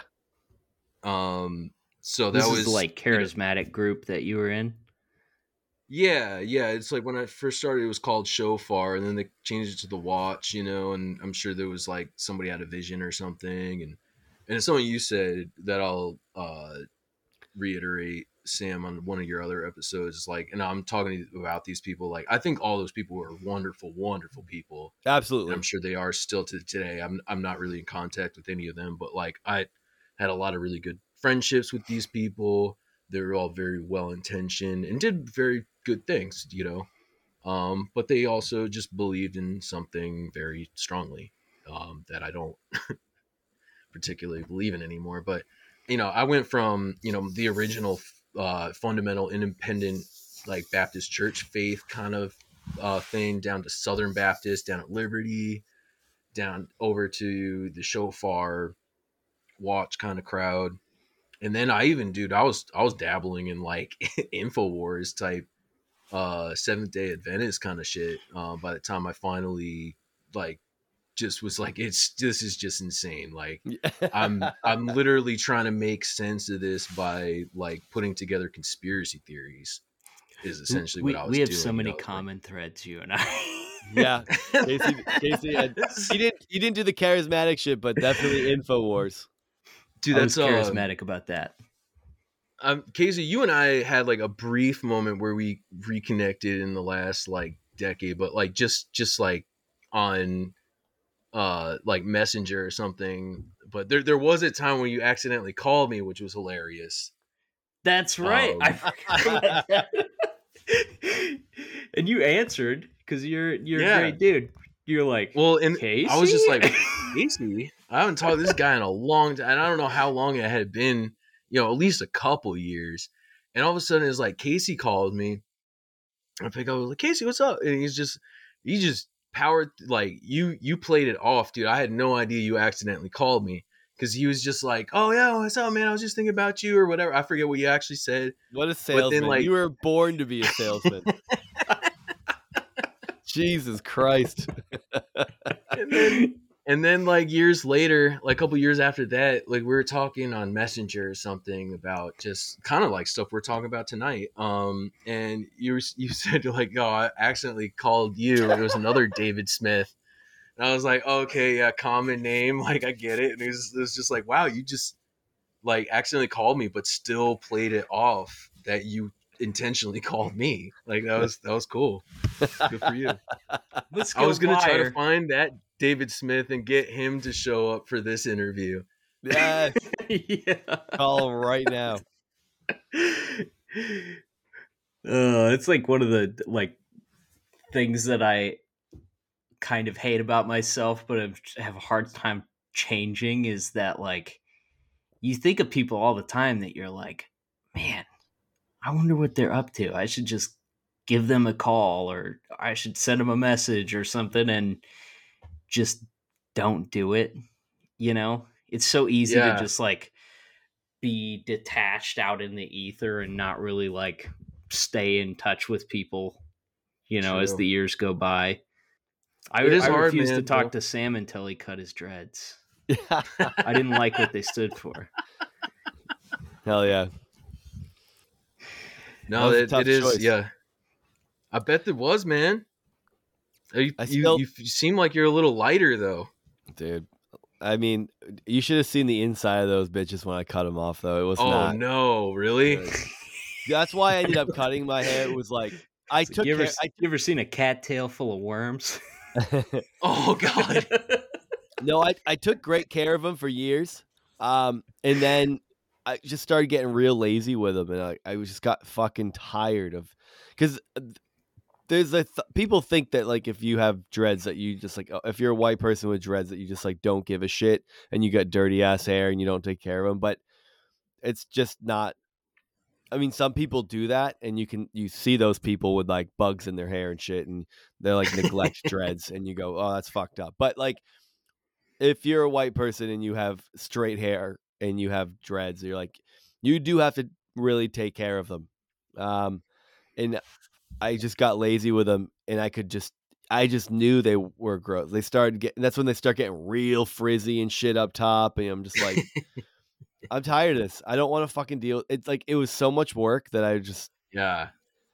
And it was after so my after my second kid, I was just like, I'm, I'm just gonna fucking cut these off. Like I can, I was also looking for jobs at the time, and that was um, it's uh not actually easy to look for jobs uh with those uh when you have dreads like halfway down your waist. You're like, it's like they go, "What- why are you talking to me right now? Like I, if you had a profile picture on LinkedIn, we wouldn't be having this conversation.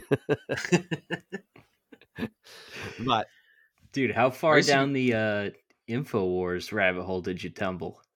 Okay, that's you know I I dabbled for a couple of years, and it was mostly because you know I I actually I got into conspiracy originally like freshman year at Liberty. Uh, I saw the um the 9/11 Loose video, change?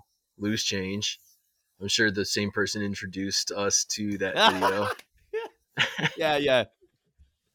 um and that that kind of like sparked it for me and that was always also just like you know since a little kid just like not into authority and stuff um so it was just kind of like fell into my like already my disposition of like not trusting authority so it was just kind of like oh yeah of course well it just makes sense that everything's orchestrated perfectly even though like humanity as a whole can't agree on anything or work together in any capacity. But like yeah the, all these different governments can come together and just like fool us into thinking that the world's round or like you know I, I never no was a flat actual earther reason. i was never a flat earther uh I, I think I, I got out of it before that kind of became more of like a popular thing, but I definitely, I, for me, it was more like, uh, like the whole book of uh, Enoch, like Yeah. the whole like fallen angels and like making like lizard people, you know, like Planet X, like that kind of stuff. That was no, yeah, yeah, yes, sir, yeah. Um, that's the one. You pig! Um, um, so that was that was pretty fun. Like you know, and, and at the time I was on I was like following Tumblr accounts for like the Seventh Day Adventist guy, and I was just like get like oh I did order a Bible that had um because you know part of that was like oh yeah you're being deceived into thinking that like you're you're worshiping the true God, but what happened was um Baal, God is a term for Baal, you know, and then so all the Bibles that we read is like, oh, we love you, God, blah blah blah, but you're talking about a different name for God. The real name for God is what uh, Yehoiah or Yeshua, Yahweh. like, the, the the real like word for God or Jesus, you know.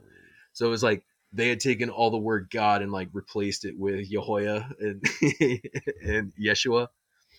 Oh yeah, You know, yeah. it- it- Yeshua, or basically it was or- like- Yeshua would be Jesus. Yahweh would be like the Hebrew for God or whatever. And like lit- literally like the fact that you're just like praying to somebody named god instead of that like that deceived everybody into going to hell so i was just like oh my Good god plan. like you know literally everybody's doomed to hell even the people that think they're not you know and it was i was i feel like i was going crazy at this time you know i was just Yeah, like that must fuck with your head. dude, we, we had a uh and i was living at home at the time and this was like right about 2011 going into 2012 so there was that whole 2012 shit too so you know i i didn't really believe in that too much but it definitely played into the times you know like everybody just kind of had doomsday on their mind and has got- ever since but um This is on my Oh. uh my little bookshelf back here. oh yes nice here. The biggest, secret. secret by David Icke. I love just like my- turning like doing the uh the old like Bible study, like spirit led Bible study thing where you just like open to a page and read it yes like as the spirit wills. You guys want to try? are you gonna give us a Let's- passage Yeah, let's do it right now. dude? Okay. i could use some, not i could affect use it. some Uh, I see Rothschilds. I see Marx. yes Uh, As in like Rothschild Karl Marx Company. or yeah, it's talking about the Russian Revolution and the Cold War. Some pictures of lizards. wow. How Let's many see. pages are in that book? Dude, it's huge. This It's book a is big It huge. looks thick. like two C thick. Thick boy. Yeah. Okay, if you go past the glossary, it's oh, it's, It's well over glossary. 500 pages. Yikes! I wonder if they. Do you think they have that on Audible? I, I I guarantee you they do, and it's got to be David Icke that's reading it. Yes. Just stuttering So through his whole insane. book. It Yeah, wasn't like an actual audible production. It was just like him in his basement with a lapel mic. yeah, I have, a, so I have a friend.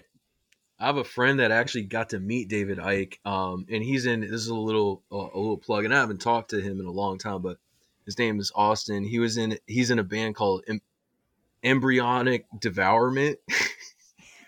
And All right. they they like think Is that David about Icke in stem cell research? Is- Is that when one Yeah, you know, it's the other in the womb?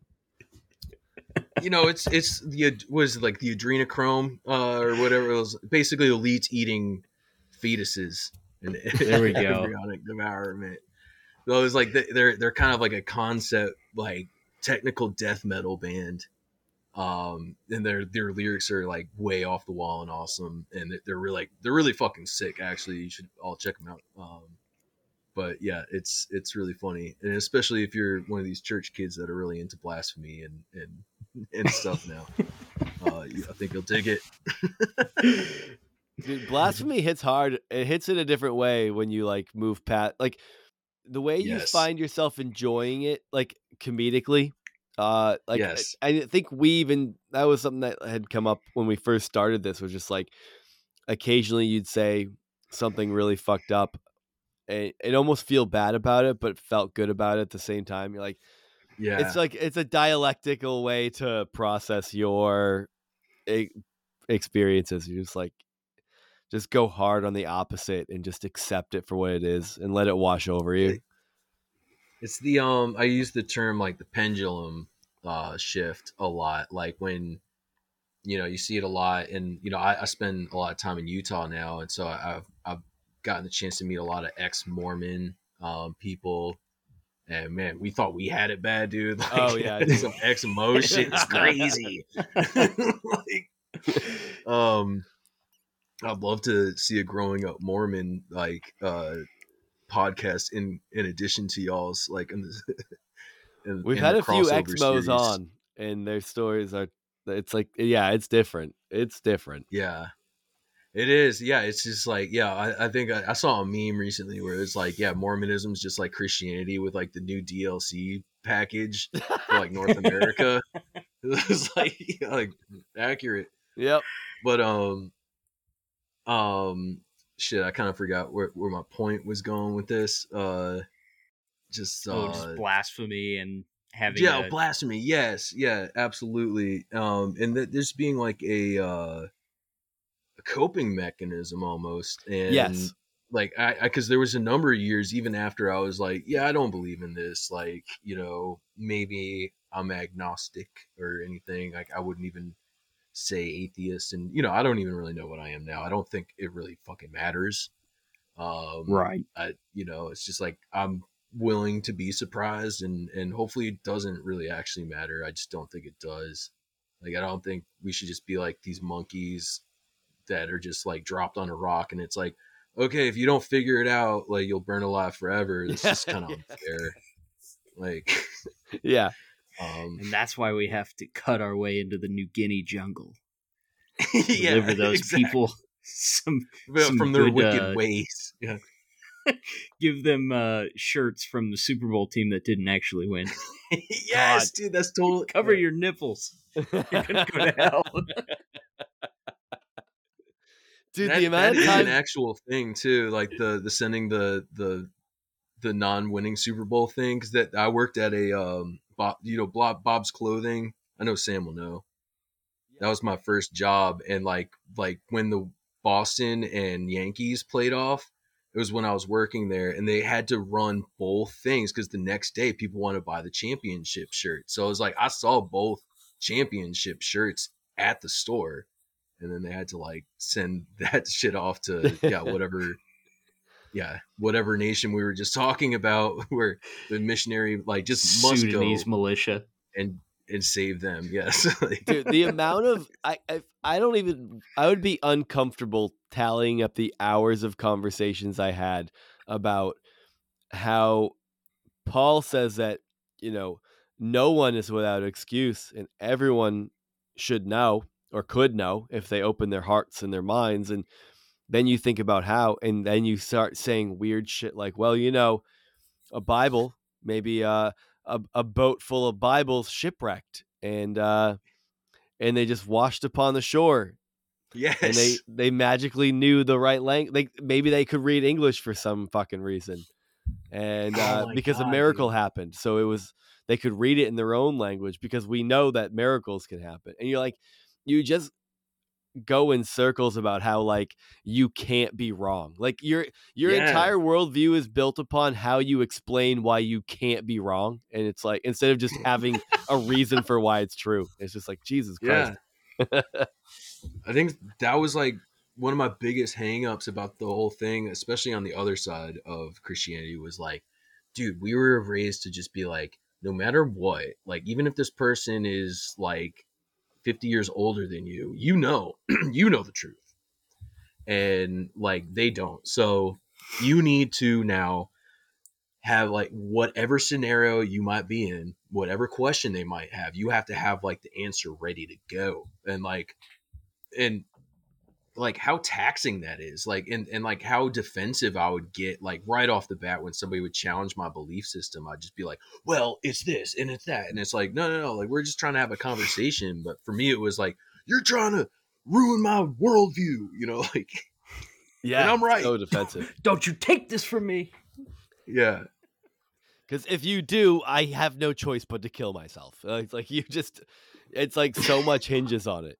It- yeah and it's, it's yeah like- it's just like you're you're you're supposed to just be like so so dialed you know it's it's it's insane yeah And on top of all of that, all of that is the fact that it's such an ineffective method of like changing people's minds. yeah, yeah Like, having all these answers like at arm's length so that you can just rattle off a scripture verse. Like you can cite a, a, a reference to a book that they don't believe in as proof that what you're saying, like the canned answer that you're telling them, that you're spouting off with no feeling or emotion attached to it because you really haven't examined it. You're just you. It's Yeah. like it's like 14 year old me like repeating talking points about why we need to do invade Iraq. yeah, You know, like because I that's what Sean Sean Hannity said. Like Mhm. it's the same level of like like lack of understanding and and lack of evaluation. Just like here's the words that you're supposed to say when somebody asks you this question. because You want to get saved now? approved workmen are not ashamed. Ooh. Well, wasn't I that what wanna. GNED was for? Yeah, dude, what a joke! What a goofy ass class. That was so goofy. That I, uh, was. that, so, so I was actually thinking about this today because you know as I was driving around, uh, listening to y'all's podcast, kind of getting in the, the mode for for a conversation. Um, I was just kind of like you know kicking stuff around in the mind I haven't thought about in a while, and just like I remembered, um, I had Honeycutt for my GNED professor, the guy who looked just like Henry Rollins.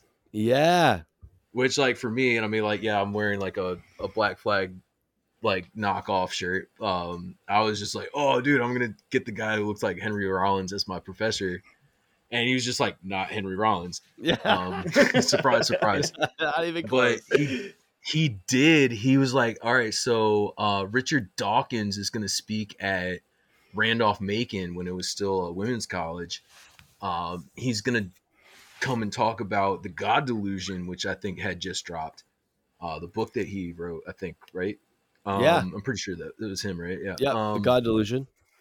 so he was he was speaking, so I was just like, okay, I'm gonna get extra points for going to this thing for my class. And honestly, I was just kind of like interested in the whole thing.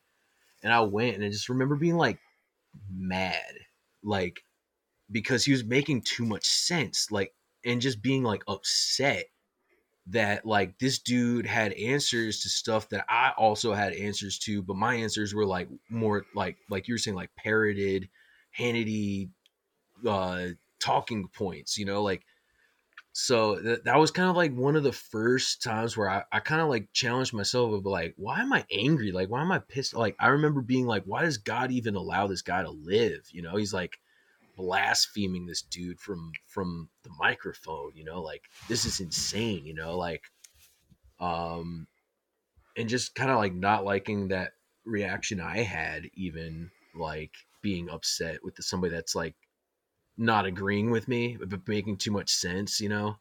Yeah. And I remember, dude, there was, I think, I, I I'm pretty sure, I'm not dreaming this, but I'm pretty sure this moment is actually online. You can go look it up on YouTube.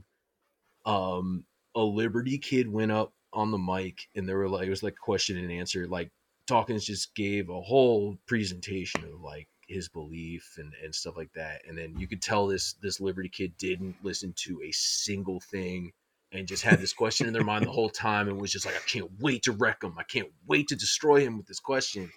They get up on the mic and they're like, Dawkins, what if you're wrong?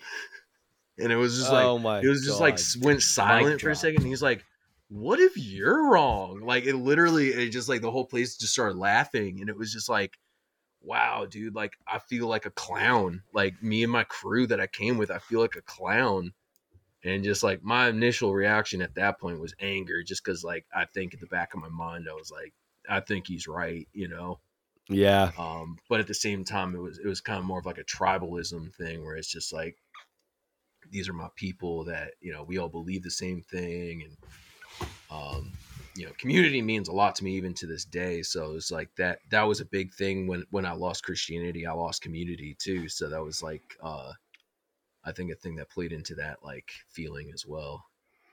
Yeah, when you when you finally felt like you could shed the label and not have to like use it, but with all the caveats, right? Yeah. Well, I I am, but in this way, and not like what you think. Right. And well, what do you mean by that? And like when you felt like you didn't have to circle the wagon like that anymore, you could just be like, I'm obvi- I'm just not. Do you, you Yeah. felt like you you lost the ability to to have community with a lot of people? I do. I did or still do. Um probably more so did. Like I'm not opposed to um like reconnecting with people from my past, but I'm also not like actively trying to. Yeah. Um you know, especially with my high school crew and, and like Liberty, it's like hit or miss, you know. Um and I genuinely like any any person that we talked about tonight, like genuinely like love dearly, you know, like nothing ever changed with that, you know. I I don't feel ill about anybody for the most part. Like I don't think there's anybody that I can really think about that I'm like, you know, fuck that person in particular, you know. Um but um I've I definitely found it hard to have just like a regular conversation with somebody about religion and like beliefs um pretty immediately after because it was Mhm. just kind of triggering it was just like you know people be like well what do you you know and honestly this the question doesn't really come up that often i don't think you know just naturally like you know i remember growing up and like feeling forced to witness to somebody and just being like you know the the meme that's like nobody colon and it's like me and it's like did you ever believe in jesus christ or like you know Yeah. ever think about Yeah. god you know Out- like outside of that context, those conversations aren't regularly happening. I've gone a lot No. of my adult life without people being curious as to what I believe is really going on here. They're just, Yeah. who am I? It doesn't It was matter. like a trope We that have they bills to invented pay, to think like, oh, that that's that's what adults talk about is like, uh, God and war and all these. And it's like, no, you when you wake, you grow up and you realize, oh, those are the conversations people actually avoid. yeah. Uh, like, that's crazy. Like I spent all this time as a fucking baby child trying to talk to adults about like why they're wrong about whatever particular belief they had. You know, like no no concept of like oh these are people that like actually thought about and like you know I, I remember my first job interview ever. I didn't get the job, but I remember it was very close to the Christian school I went to, and the guy was like, "Oh shit, I went there as a kid for church, you know, and it was like long ago enough to where like he didn't know anybody that I knew and vice versa. Um and I just remember him kind of grilling me. And I'm sure like this interview would have been like highly illegal for him to do, to be honest. But like he he kind of grilled me on my beliefs and stuff. And I remember like leaving that interview thinking like maybe he's gonna change or like I, I like planted a seed in his heart or something like that. And I was like, oh no no no no. He was trying to set me correct, honestly. Like um and you just you can't see that when you're a kid, I don't think, you know, especially when you're raised in that context is like you just you walk around this planet like you got this magical answer to everything. It's kind of awesome. Like i wish i still had that kind of weird confidence. Yeah dude. There's just a, like belief that anyone who disagrees with you like that guy he's never even really thought about it. Yeah, yeah. Like, he's never granted like a moment's thought to where he thinks he's going to go when he dies, you know, and yeah. like you're about to blow his mind with all yeah. your your talking points.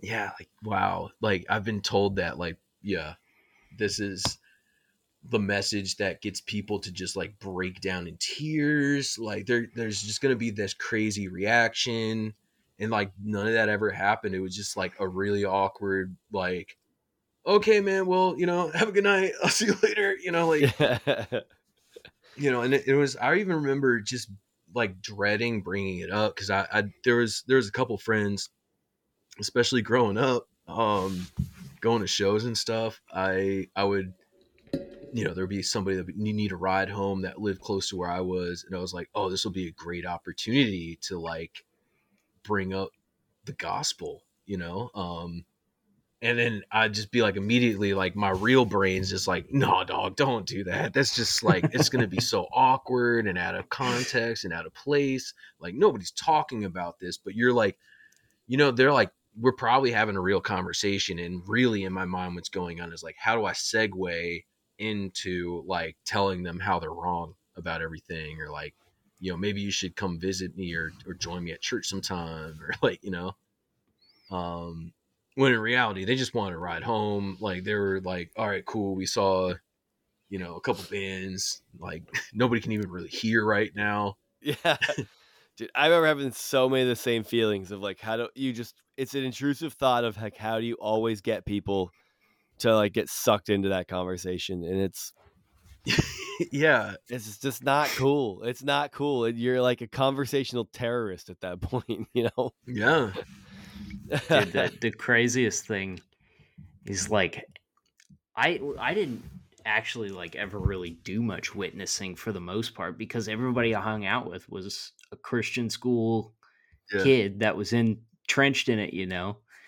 But I remember like one of the few times that I actually like did witness to someone was my first year of college when I went to Hillsdale. There was a guy that was across the hall that we hung out with and um I remember my roommate and I like spending time talking to him on a couple of occasions about Jesus and this and that and the other. And like, you know, we kind of went through the whole thing with him and stuff. And he took it pretty seriously. And uh, like, this same guy, like, I was, I, I did George Azar's podcast recently from uh, my J Church Days. And I kind of talked about this, but like, I was so just like I just had like this really ugly like um like anti-gay homophobic worldview that I kind of just inherited and then cultivated and almost was proud of in a way, you know, like that right. sort of like puff out your chest and like, ew, gross. And right. on several occasions, like I made a spectacle out of like, you know, sneering at you know, a couple obviously gay dudes or something like that. Like there was one instance on a trip that was really just like shameful. I didn't directly confront anybody or make that, you know, make them aware of it, but I was like showboating my like homophobia for my friends in this group. And this guy that we witnessed to, like years later, after I graduated from college at Liberty and stuff like that, like I somehow came across his Facebook profile and he's gay. Oh And wow. Just like it's so shameful. Like it's just so gross and shameful to think like yeah. I'm like just hammering this guy about his beliefs, and meanwhile, like I I I don't know. You just saw me be like so awful at Yeah. the same time. It's just embarrassing to think back on. You know. Totally. Yeah. I Yep. I have a lot of moments like that, I feel like too. Um man, this podcast is really like therapy. it's crazy. Um there was definitely so I I um had the privilege of working at the gayest McDonald's in Connecticut when I was a kid. Um, and I mean that, like, I, if I, it definitely helped me as a young man to kind of like accept gay people to be honest you know it was to you know like you said as like i inherited a very anti um homosexual uh worldview where it was just like uh adam and eve not adam and steve Yep. And then, you Yeah, know, yeah, you yeah. you all know um you know and the god awful shit you know that people would say about them and stuff and it was just like you know in my mind before i actually met a gay person or at least like somebody that i knew was actually gay and open about it um you know my idea was like they're an absolute crazy sex fiend pervert you know? It's just like there's no other Mhm. you know they're deviant. Oh my god. Um so i remember i this is funny. I, I there's a guy I'm not gonna say names but there was a guy my older sister's uh, age so like five years older than me we all went to the same christian school. I was young enough to where i was just like in the car as a kid just driving back and forth because i was had to be around my mom you know as a kid. Um so brian oh sorry. Well yeah brian. Yeah i won't say his last name but um he was kind of like an older brother figure for me for like a couple years growing up you know. We would wa- i remember we would like watch salute your shorts and like other nickelodeon stuff and like he was like yeah. really into wrestling and stuff so it was just kind of like oh cool you know i didn't grow up with a brother so it was like kind of cool to have that for a little bit and then um you know he know, like my they would carpool my my mom would pick him up and like bring him to the christian school that my sister went to as well that i eventually went to as well so you know he stopped going and him and my sister were like friends for years and years so we were kind of in contact and then it was just kind of like oh no he's gay. Like it was just like oh, oh no. Like you know maybe he'll change his ways you know maybe he's just like backsliding you know you just like you think that this is just something you flippantly choose you know at the way that they tell you it is when you're a child growing up in the church. You're just like oh it's a choice. You choose to want yeah. to lie with a man? You know like it's just like anyway so i applied to like 50 different jobs this summer. I was like 16 and you know i'm putting down on my resume that i have well it's not even a resume it's an application. Zero job like one job experience that i basically got i had like force quit kind of situation because like i just didn't i couldn't work ever because i was like 15 16 um so I'm sure they probably saw like, oh, this is a kid going to Christian school, and you know he kind of got like forced to to quit this job. Nobody's hit me back up, so it was just like my sister was like, go talk to Brian, he can get you a job at McDonald's. Um, he was a manager at this McDonald's, so I went got my second job at McDonald's, and it was the gayest McDonald's in the world. It was it was literally I want to say eighty percent of the people that worked there were not straight. And so like I you know going into it I was just like I'm going into a spiritual battlefield, you know, like Yeah. this is going to be a challenge for me, you know, like Brood of vipers. And then- and then I go in there and I'm just like, "Oh damn. I love working with like Chet or uh I'm trying to remember some other names. This is literally just 20 years ago, you know, like Yeah, so dude. long ago. Um but yeah, it was like, you know, I I enjoy working with them and like we have fun, we joke around, they're not harassing me. It's it's not like anything that they I was taught growing up. I was just like, oh, they're gonna like get their hooks in me and like make me think about lying with a man, you know, like stuff like that. And it was yeah. it was just like none none of that happened. everything was great, everything was fine, and it was just like everybody would work together, and then we'd clock off of work and go home. It was just like we're all the same people, almost crazy, right? Like what a wonderful, or what what a scary thought that we would all be so one like close and similar.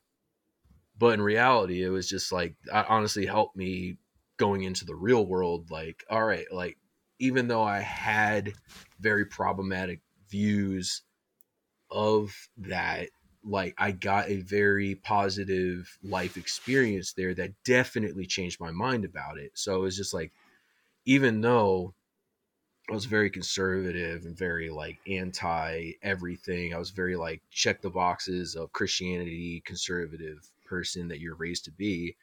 I was still like I don't think gay people are bad. like that was I think one of my first things. too.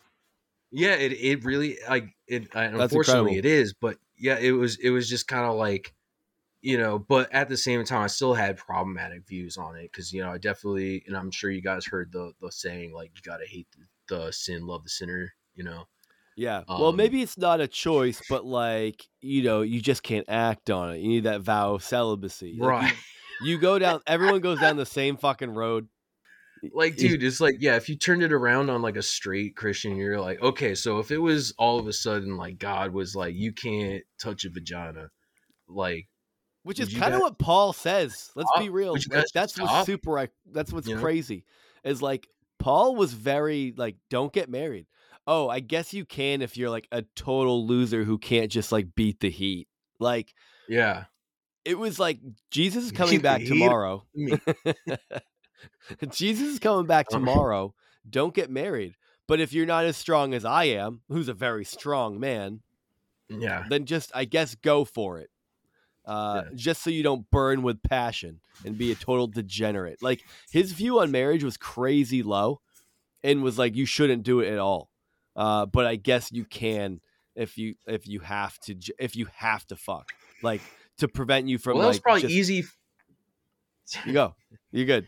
No i was just i was gonna say it was probably easy for him to say because he probably had like a whole harem of dudes like those are, aren't those the people that are like the project the most or are the people that like like your principal who who had to check all the the prom dresses or the, the banquet dresses which honestly i think is something that my school did as well that that kind of jarred that memory.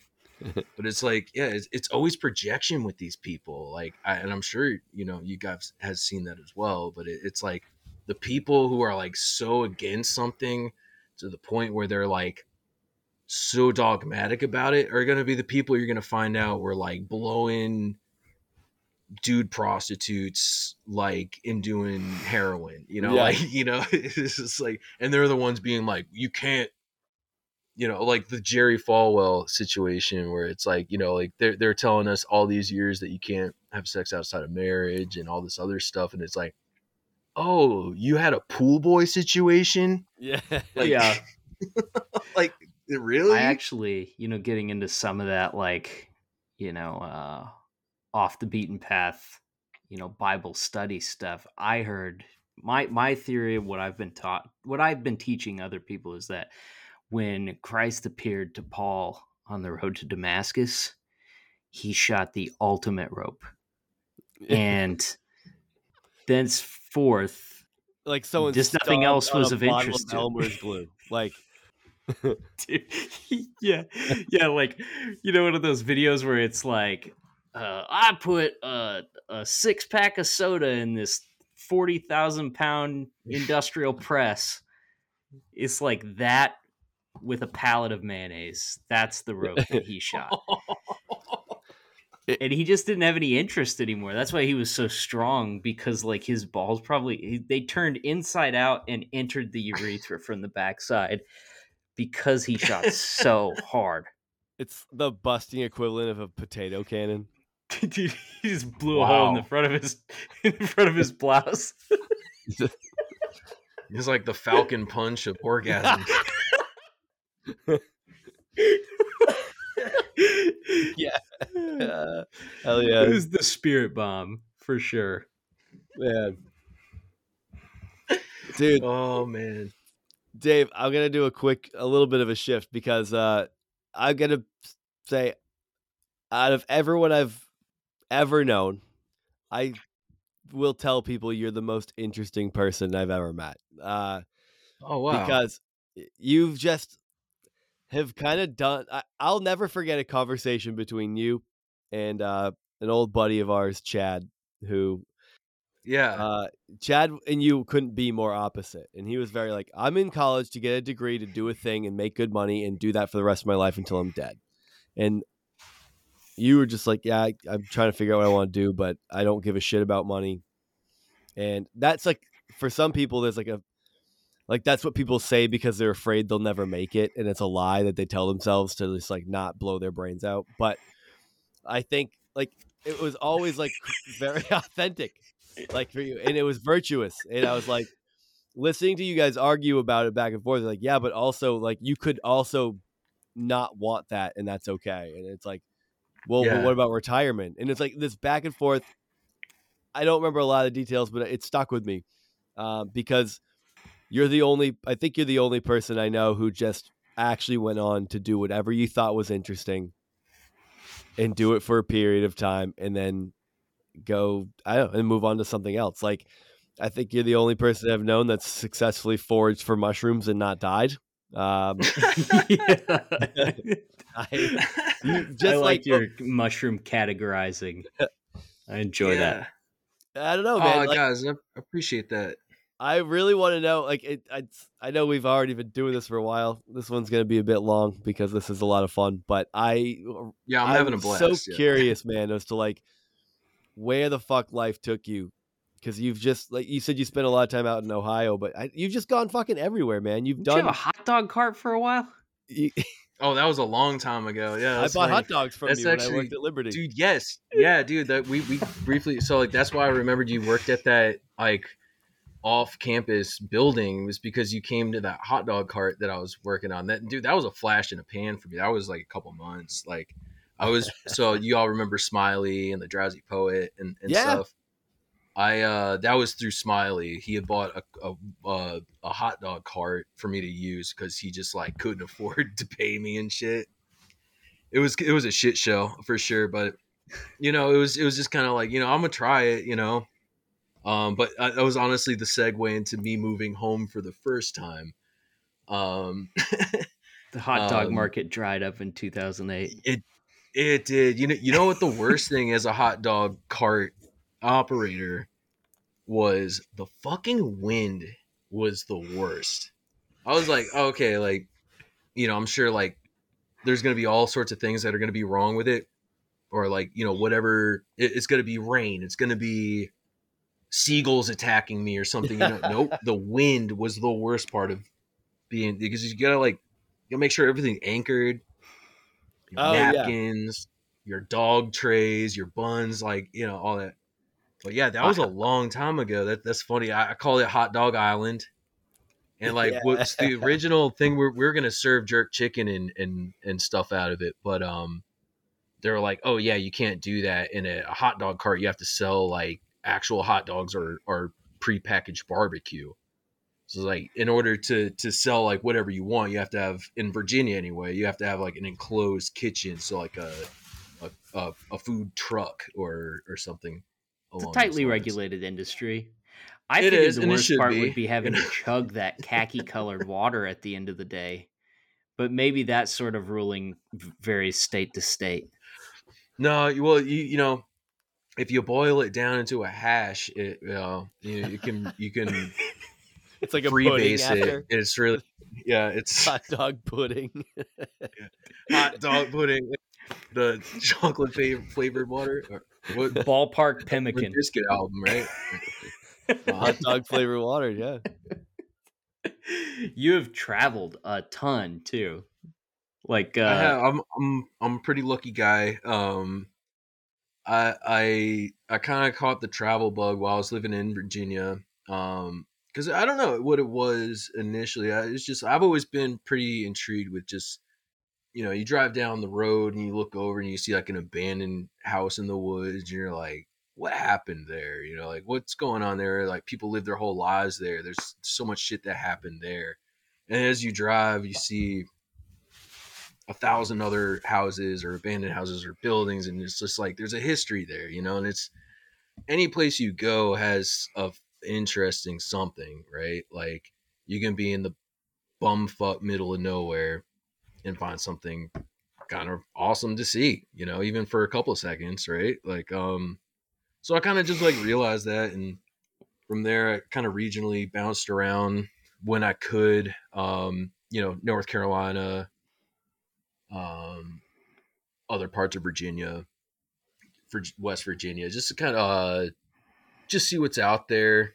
meet people, and it was just kind of like something that I would do is like I can't afford a hotel. I'm just gonna sleep in my shitty Nissan Altima, you know, like just recline the seat Yeah. and just like sleep in a parking lot somewhere.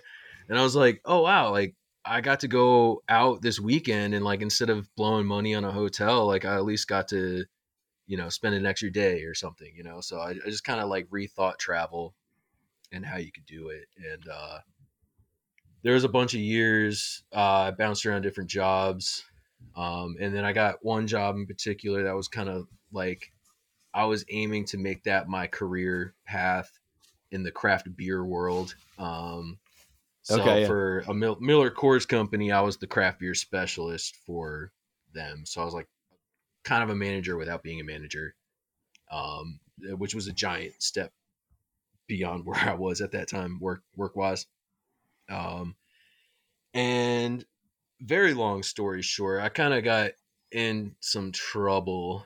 Um, nothing, you know, too scandalous. I, I mean, I'll say it because it, it sounds super shady now, but um, I got a, I got a really bad speeding ticket, and I'm not a big speed demon. I got a really bad speeding ticket. Um, I Like- had weed in the car, and I also had mushrooms, um, which would have been really bad if he had found them. Um, it was in Kentucky. I was on my way down to see a friend, and I think I was kind of like self sabotaging myself a little bit. No, no, no. Um, they were not. yeah, you kind of have to think of it that way. Like, if I have this illegal shit in the car, why am I going 100 miles an hour or whatever? It's like, Yeah, I, I definitely I was not in a good place mentally at this time for sure. Uh, and then yeah, I, I think I have a tendency to kind of self sabotage in certain circumstances. So like that's that's my best answer for as to why I was doing that. But I got clock going pretty fast, and uh, you know, dude pulled me out of the car. I was in handcuffs immediately. Whoa. Um, he searched my vehicle. Yeah, it was bad. Um, are we And then he really not like- going to drop the speed? uh, he it was he was you know basically he had me in cuffs and he's like do you have any like drugs and stuff and i was like uh you know i got weed because i was hoping he wouldn't find the mushrooms because it was it was a small amount and i put him in a separate place um and let's just say in kentucky at the time probably still now like those are not scheduled in a way that you want to get caught with them Right.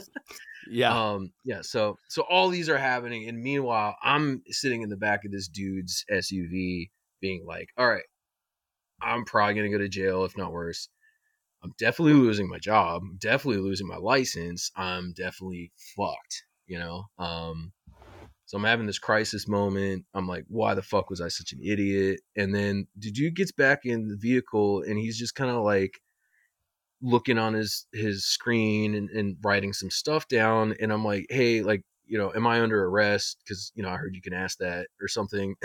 And he's like i should i should arrest you but like it's it's really bad uh traffic time in in kentucky in this particular city i was in. I won't say where i was. Um for some reason i don't know. Um um and i'm sure like i'm i'm not gonna sit here and and and think for a second that me being white didn't have something to do with that in kentucky. Um so i'm forever thankful or aware of my privilege in the situation or i, I don't know what, what to say really.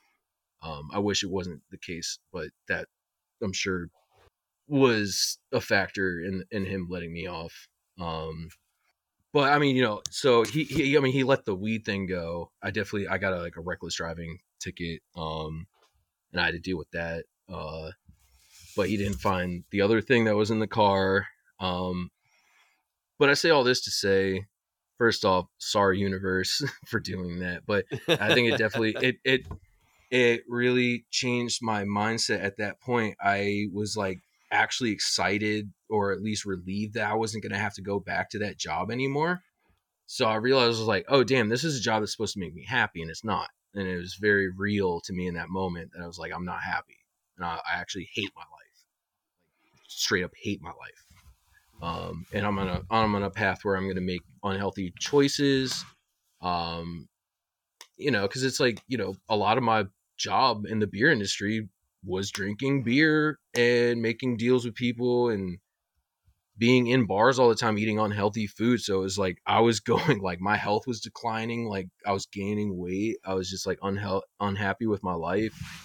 And all that being said it was just kind of like oh damn like i need to do something different or like things aren't going to work out well in my life. So honestly i think it was i was just was on youtube and and started looking around on stuff into like not intentionally like what do i do with my life? Let's go to youtube. I knew i was wanted to travel.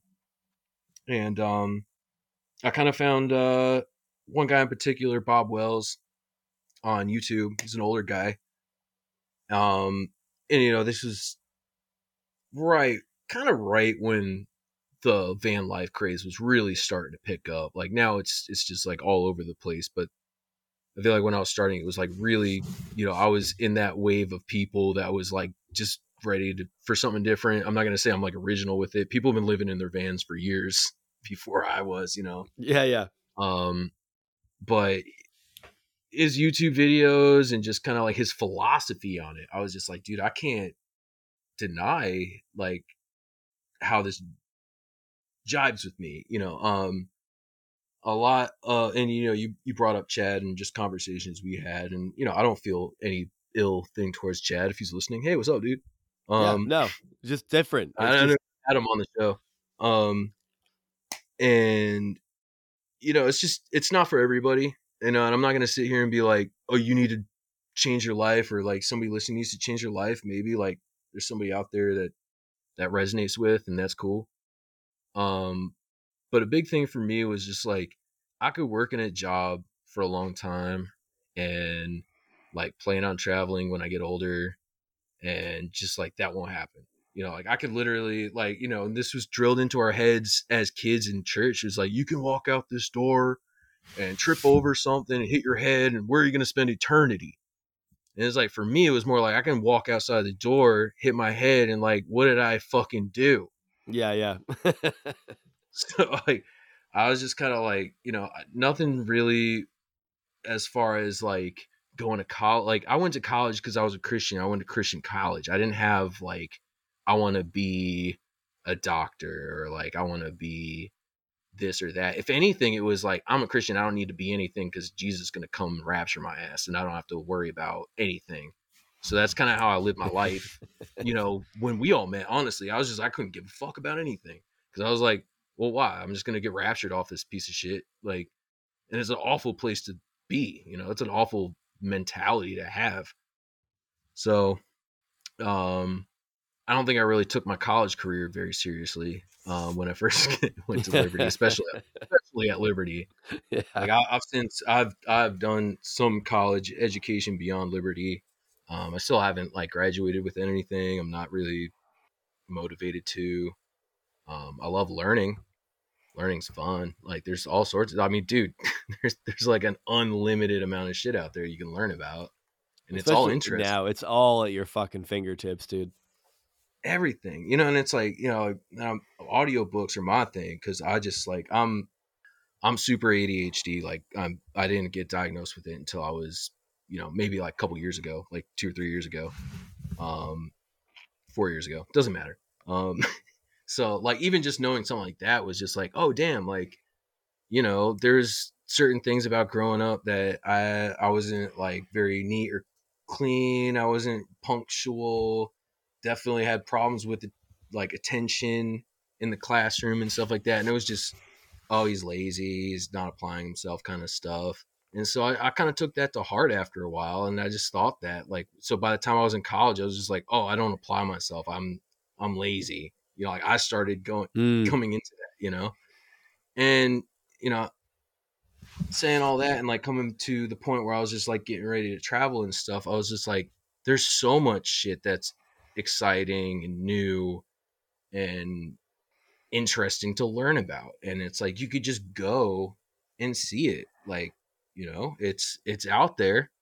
And you know, like, I know I'm in like a very privileged position of of, you know, um, you know, I didn't grow up super poor. Um, you know, my parents let me keep all my goddamn VHS tapes in, in, my room as I traveled the country. Yeah, um, if you're just listening to the audio of this, uh, it looks like he's broadcasting from like AAA Pawn down on Central. yeah, and th- this is this isn't even half my collection. the giant wall of antiquated media that will eventually collapse on him and kill him. Yeah, dude. Uh, yes, you're lucky we don't live. You don't live in an area that's like prone to earthquakes because you'd be dead in like oh my god seven dude. seconds if anything yeah. shook remotely in that room.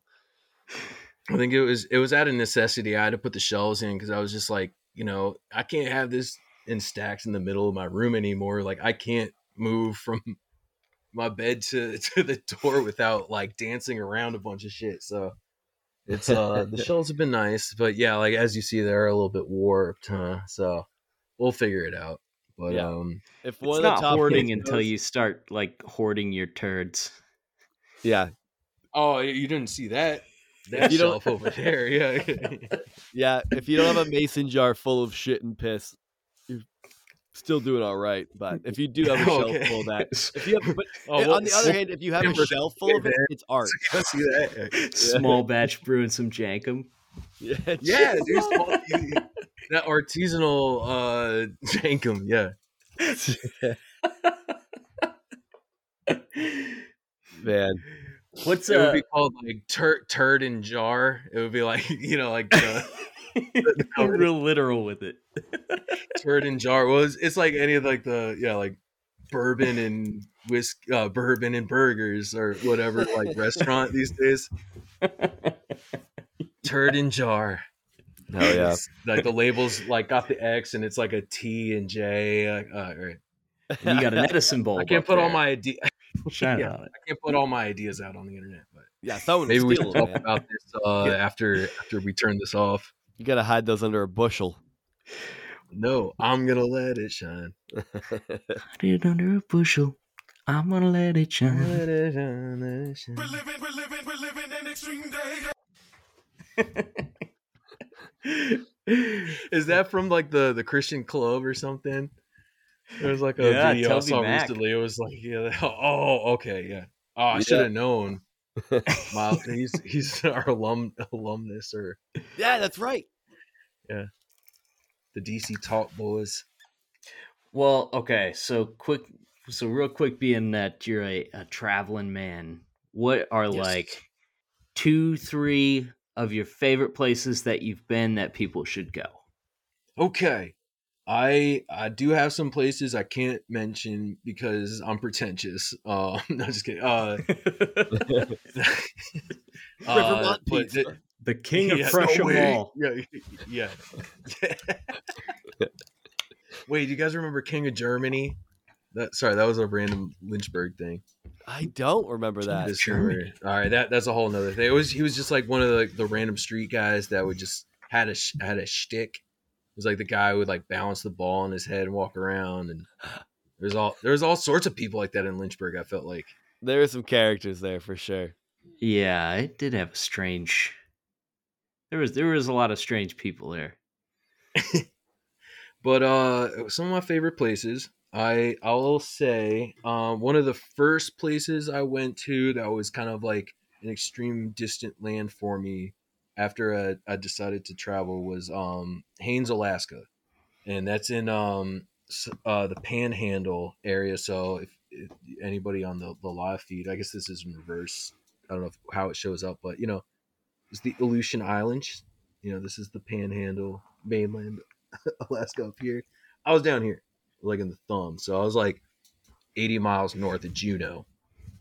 Um, so that was I went and I I did six months up there as a raft guide, and that was like just the best, dude. It was so sick, and and I went so the where we were, it was a uh, temperate rainforest, so it just it you just get butt tons of rain.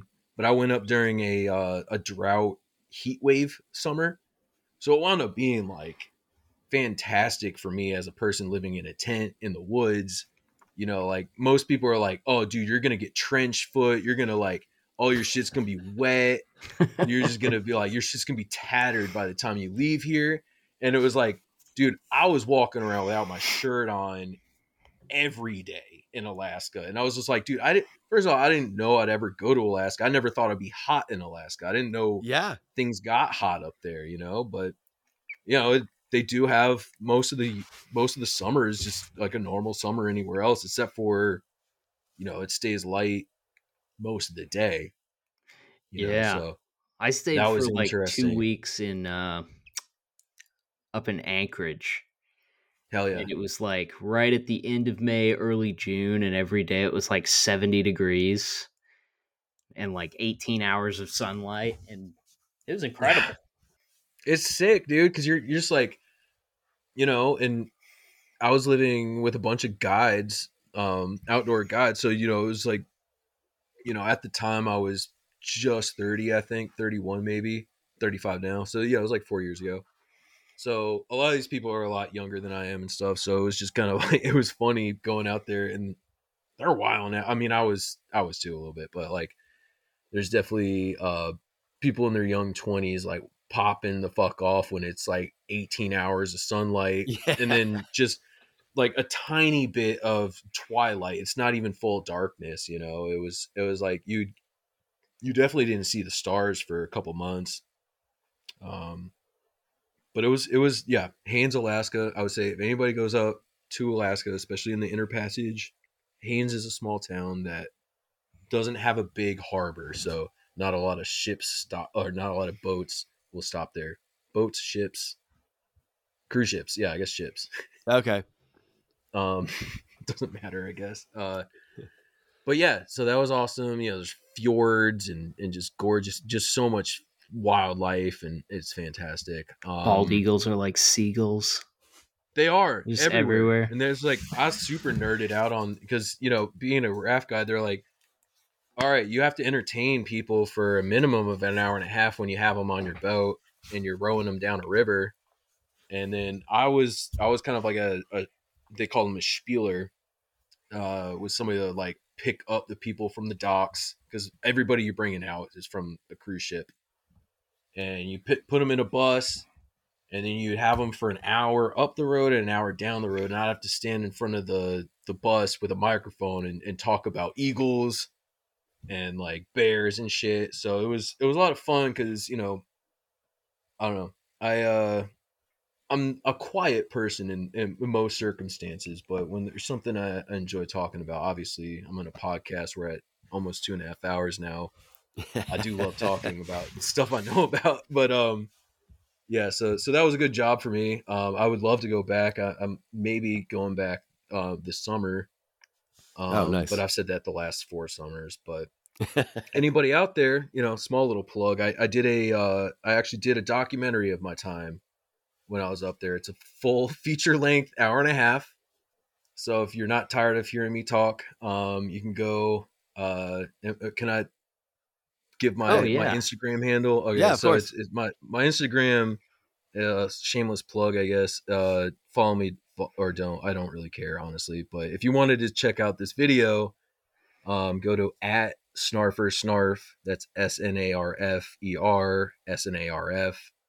Um, and the link is in the bio. But I got really bored last year, and um, I had a ton of just raw iPhone footage, and I spliced it all together, and then I got I cracked a bunch of beers, and I just like talked over it. So That's so sick, um, dude. I didn't even know that. I'm definitely gonna watch that. all right, cool, yeah. I can't wait. Um, Yeah, not I, I haven't really showed it to a lot of people, but um, I actually wound up being kind of proud of it. It was just it, it was more fun just going back and reminiscing on on shit. And the real reason why I did it is I was too cheap to upgrade my cloud storage. So I was like, I need to use these fucking videos and delete them, or I gotta start paying fifteen dollars a month. Um, but yeah, yeah. So if you want to check that out, go for it. You know, or don't. Either way, um, but it's out there. You asked if uh, what some of my favorite spots were. Haines, Alaska. That's one of them. Um, Telluride, Colorado is another one of my favorite places on this entire planet. Um, again, I you know you've alluded to it. I'm a big mushroom guy. Um, yeah, it's like this is black trumpet mushrooms. It's like black Okay. flag and and mushrooms on the same shirt. It was just like holy shit! Like somebody read my diary and, and made a shirt. um, and a, little plug for my friend too. He made it. Is Chris, Chris Adams. If you could check him out on uh, Instagram, he's at at Sporelust. Um, he's There a cool ass dude. He he's got a tarot deck of like a bunch of mushrooms. So if you're into some witchy shit and mushrooms, go check it out. Buy a tarot deck. Oh, Dude, he just Um, like perfectly synthesized everything you love into a t-shirt. It was It's like- insane, dude. I was like, It's like when the people in my town find like one of those uh, wish flags that's like Jesus gripping like a cross in one hand and the American flag in the other, and they fly it in front of their house until it's tattered and destroyed. It's like it's I love it's those. all of me. He's like it's like a curtain he's pulling back and revealing his truth behind America. It's so sexy. yeah. It's always like It a was real hot Jesus too. Oh, he's always like, yeah, ripped, super Yeah. hot. Yeah, like, yeah, Wearing the crown of thorns. That shit never fell Yeah. off. he looks yeah sad. no. He looks sad about America. He well, looks yeah, about pensive. America in particular. I think he looks pensive. pensive. That's good. That's a good way. Yeah, I like that one. Telluride's on my list. Like that's one of the places that Oh, I It's I've been all so over sick, Colorado and I've just never it's kind of hard to get to. So it's like. It is. they have some it like is. crazy It's, car um, show there that's supposed Yeah. to be amazing. That's crazy. Yeah. That, that, so they they're a tiny little town in the San Juan Mountains, in the like uh, closer to the Four Corners area in Colorado. Not too far from like Moab, no, comparatively. Like Yeah. Um, you know, out west is like you could drive a bunch of hours and to get somewhere. Back, I come back home and people complain about like a thirty minute drive. I'm like, like, dude, that's insane. Like, you're gonna go anywhere in thirty minutes out there. But, um, anyway, yeah, they they have a famous mushroom fest. Uh, they've been doing for over forty years now. And that was like a bucket list thing for me. I was like, dude, for for ten years I wanted to go, and I was like, ah, fuck it. Like, you know, I the years prior, well, the year prior, I was in Alaska, couldn't go. Years before that, I wasn't really traveling or, or even thought that was like a possibility. So I was just kind of like, all right, well, I'm going this year because um, COVID shut down the cruise ships. So like, I didn't go back to Alaska the, the following year in 2020. So I was 2019 in, in Haines. Uh, so yeah, uh, I was just like, all right, I'm out in Colorado. Let's go. I went. I, th- I thought this was maybe like a one time deal, and I, this is my my third year at the the, the Mushroom Fest, and um, one of my jobs for the years I worked for the Film Fest out there. So it was like I, I kind of stumbled into that job after the Mushroom Fest. So it was just like, oh shit, you know, I'm also a big film a big film buff. Yep. Um, so it kind of went hand in hand. I was like, holy shit, there's every year in this gorgeous town, a paradise on this earth, there's a mushroom fest. And then there's a film fest. And then so I, I go to the mushroom fest, I work, I volunteer with them for my ticket, and then I, I transition into working for the film fest for the month. And so that's that's how I can go out to uh Telluride and live out there. And it's it's not a cheap place to live in general. So it's it's like to be able to work out there um, really helps for me to be able to like just afford to exist out there. That's sick, dude. Um, yeah, so that would, that would be probably my second favorite place, and then um, man, a third place is kind of hard. Um, I've been spending a lot of time in Salt Lake City, so maybe I'll say Salt Lake City in in uh, Utah. I like Uh, it there too. it's cool it's cool and it, it was i didn't know what to expect going there for the first time and maybe you had the same uh, uh, what was your experience with slc I drove through there the first time I was there. I drove through. April and I went to uh, we drove up to like um, Yellowstone and uh, Grand Teton. Did a few Mhm. days up there, and then we went Hell yeah. down through there to uh, Moab. So we stayed in Park City one Nice. night, and then Yeah. dude, the drive. April didn't see much of it because she had food poisoning from Oh no. bad Thai food, but the drive from like Park City down through those mountain roads to Provo is Yeah. it's incredible. Yeah. And I don't know, I'm fascinated by any of these. Like I like the mountains. I like going to Colorado and being in the mountains and stuff like that, but I'm kind of I think I'm more fascinated like the the thing that really like perks my like inner sense of adventure and awe, I guess, is like the giant sprawling vistas, like the plains and the uh Yeah. you know those those desert desert regions like out there. I don't know. I love all that. I've Me we've too. taken several big road trips through there and I don't know, there's just so many cool places. And Utah, a place like Utah, Utah and Wyoming both are like Mm. they're you have a lot of the same cool stuff that you'd find in Colorado, but there's nobody there. Which yes. makes it so much better. Absolutely. And I I so I didn't really I guess I wasn't hit to that fact or like thought of it um cuz I don't know, a couple years ago I was at a at my friend's house party and so I was like a, a great a great thing about guiding in Alaska is I got to meet a lot of people from around the lower 48 that were into like outdoor rec, being outside, just being a crazy river person. So uh, when I finally did get to get in my van and travel around, I went and just like visited them and got to meet their crazy outdoor friends in their communities. So it was like in Salt Lake City, my buddy Dylan was living there, and I got to meet all his friends. Actually, we I met all his fr- Salt Lake City friends in in Montana at a uh, a music fest I snuck into um, that they all went to. So it was just like it, it's just funny how you know uh, you're just kind of out on the road. It, it's it's really fun to meet people. Obviously, um, people also really uh, respond well or positively to to people that travel like that out west. I feel like where out east we don't really have that. You know, like if I was living in my van in Hartford, Connecticut. It would be a way different than if I was in like Telluride, Colorado. Like Different sort of be like- reception. wouldn't bat they wouldn't bat an eye to me crawling in my van in a parking lot and then taking a nap or something. It was like in Hartford, it would be like you get the cops called on you immediately.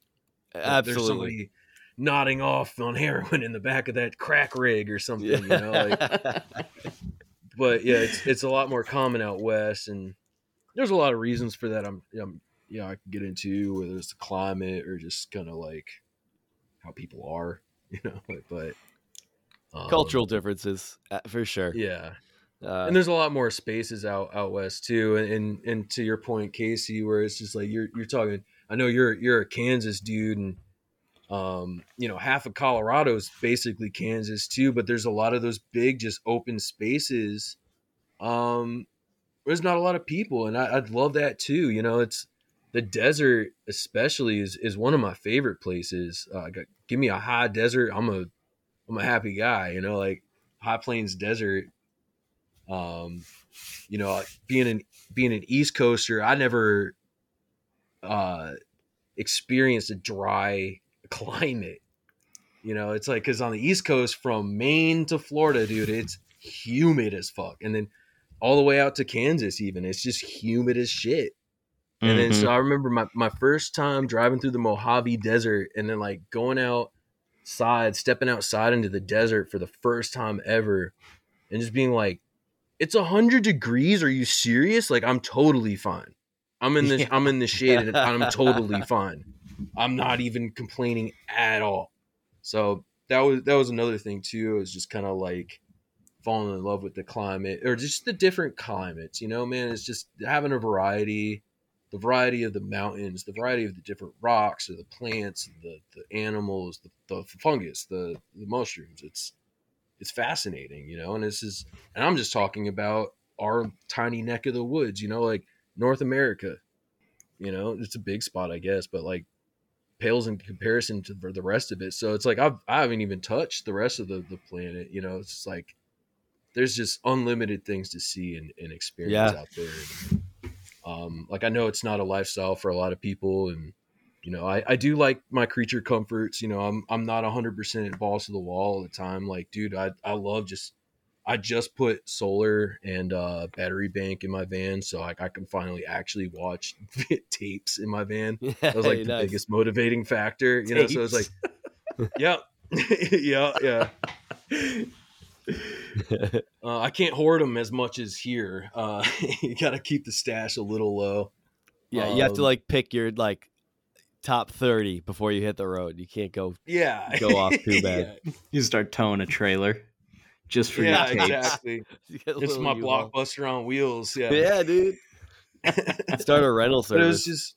just but it's just little stuff like that you know it's like yeah i don't have a place to shit in the morning and sometimes that could be an issue or like i gotta figure out you know like where i could shower how to shower and stuff like that but like you know adding something as simple as like a creature comfort that i like here in my own room I was watching a vhs in the desert it's kind of a good feeling you know? yeah, so dope, it dude. was, it was a definitely um I've, i'm a very lucky dude but it is something i i was very um intentional about and um to be on this side of it and actually doing it's actually kind of like a mind fuck sometimes because i'm like i literally will just be like i can't believe my life sometimes and um i'm very thankful for it you know I love Um, that, and man. i don't I'm so happy. I don't think I'd that. be here if it weren't. I, I don't think it would be that way if I didn't go through the whole Christian experience and growing up that way too. So you know, I know you guys have, have talked about you know not trying to be the bitter um, ex-Christian and stuff like that, and I definitely dealt with that as well. Um, For sure. But you know, I, I think it comes in waves too. There are days where you wake up and you're just like, you know what? Fuck everything. yeah, you're right. Yeah, So it still feel comes in waves. You just try not to let it like envelop you, like uh, Yes. symbiote from uh, Spider-Man. You know, it's just don't become Venom. That's all. You know me, I poignant. and this I love might sound a little weird, but me personally, I believe that it's our scars and imperfections that make us beautiful. Hell yeah. I can't believe nobody's memed. I'm that. sorry, I know that's so weird. Yeah. Wait. Oh no. I thought that was a poison written lyric. that was no. That was um. That was uh like basic bitch AOL instant messenger away message. That's what. Yeah. Oh yeah, the yeah the the message that you leave out there to be like, oh, I wonder if my crush will read this and like wonder what I'm going through. Yeah. maybe, maybe she'll reach out to me and be like, why are you so mysterious? And yeah. now it's what your uh, widowed grandma posts with like a minion looking up at it. Yeah, a minion looking up at like the solar, looking up the uh the Milky Way. and like Donald Trump and Jesus are both looking down on him and like, a pregnant Sonic just looking up. oh my Man. god. All right, we should probably end this, but goddamn, Dave, this was such yeah, a I, I fucking hate blast. I hate to do I hate to end it too, man. This has been fantastic. Um, thank you so much for having me on here. You know, I know we've been talking about doing this for a while, and I'm like I'm really probably stoked, almost two uh, years. Honestly, Yeah. almost two years. It's it's been a while, yeah. Um, yeah, it's just you know I've always wanted to do it, but honestly, it, it, a lot of t- a lot of the times it was like the internet access Yeah, piece of it, um, living in a van, etc. But um, yeah, fucking awesome catching up with you guys. Yeah, if you ever uh want to talk again, let me know. Uh, absolutely, man. yeah, I think Sam. Next time I'm home, we should definitely get up and grab a brouhaha. Yeah, dude. Let's well, let's talk after this because I, I want to know how long you're around for. Because Sure, yeah, we're yeah. close. Yeah, this time probably won't won't work out. Okay. But yeah, I, I definitely you know we're we're in contact again. I think that's great. Yeah, man. Well, I'll put a link to uh, Dave's Instagram down in the description so you can follow him there for a lot of wholesome and heartwarming content about nature and funguses. Uh, it's a very nice uh, break from, you know, war footage, Yeah. which is Thanks. it's Dave looking at mushrooms and then a video I accidentally watched of someone dying. That's my Instagram now. so follow Dave there. If you like the show, leave us a review. And don't forget, we got a Discord. You can find the link in our bio on our Instagram bio. Instagram. And uh, that being said, everybody have, uh, I hope you have a Merry Christmas and a Happy New Year.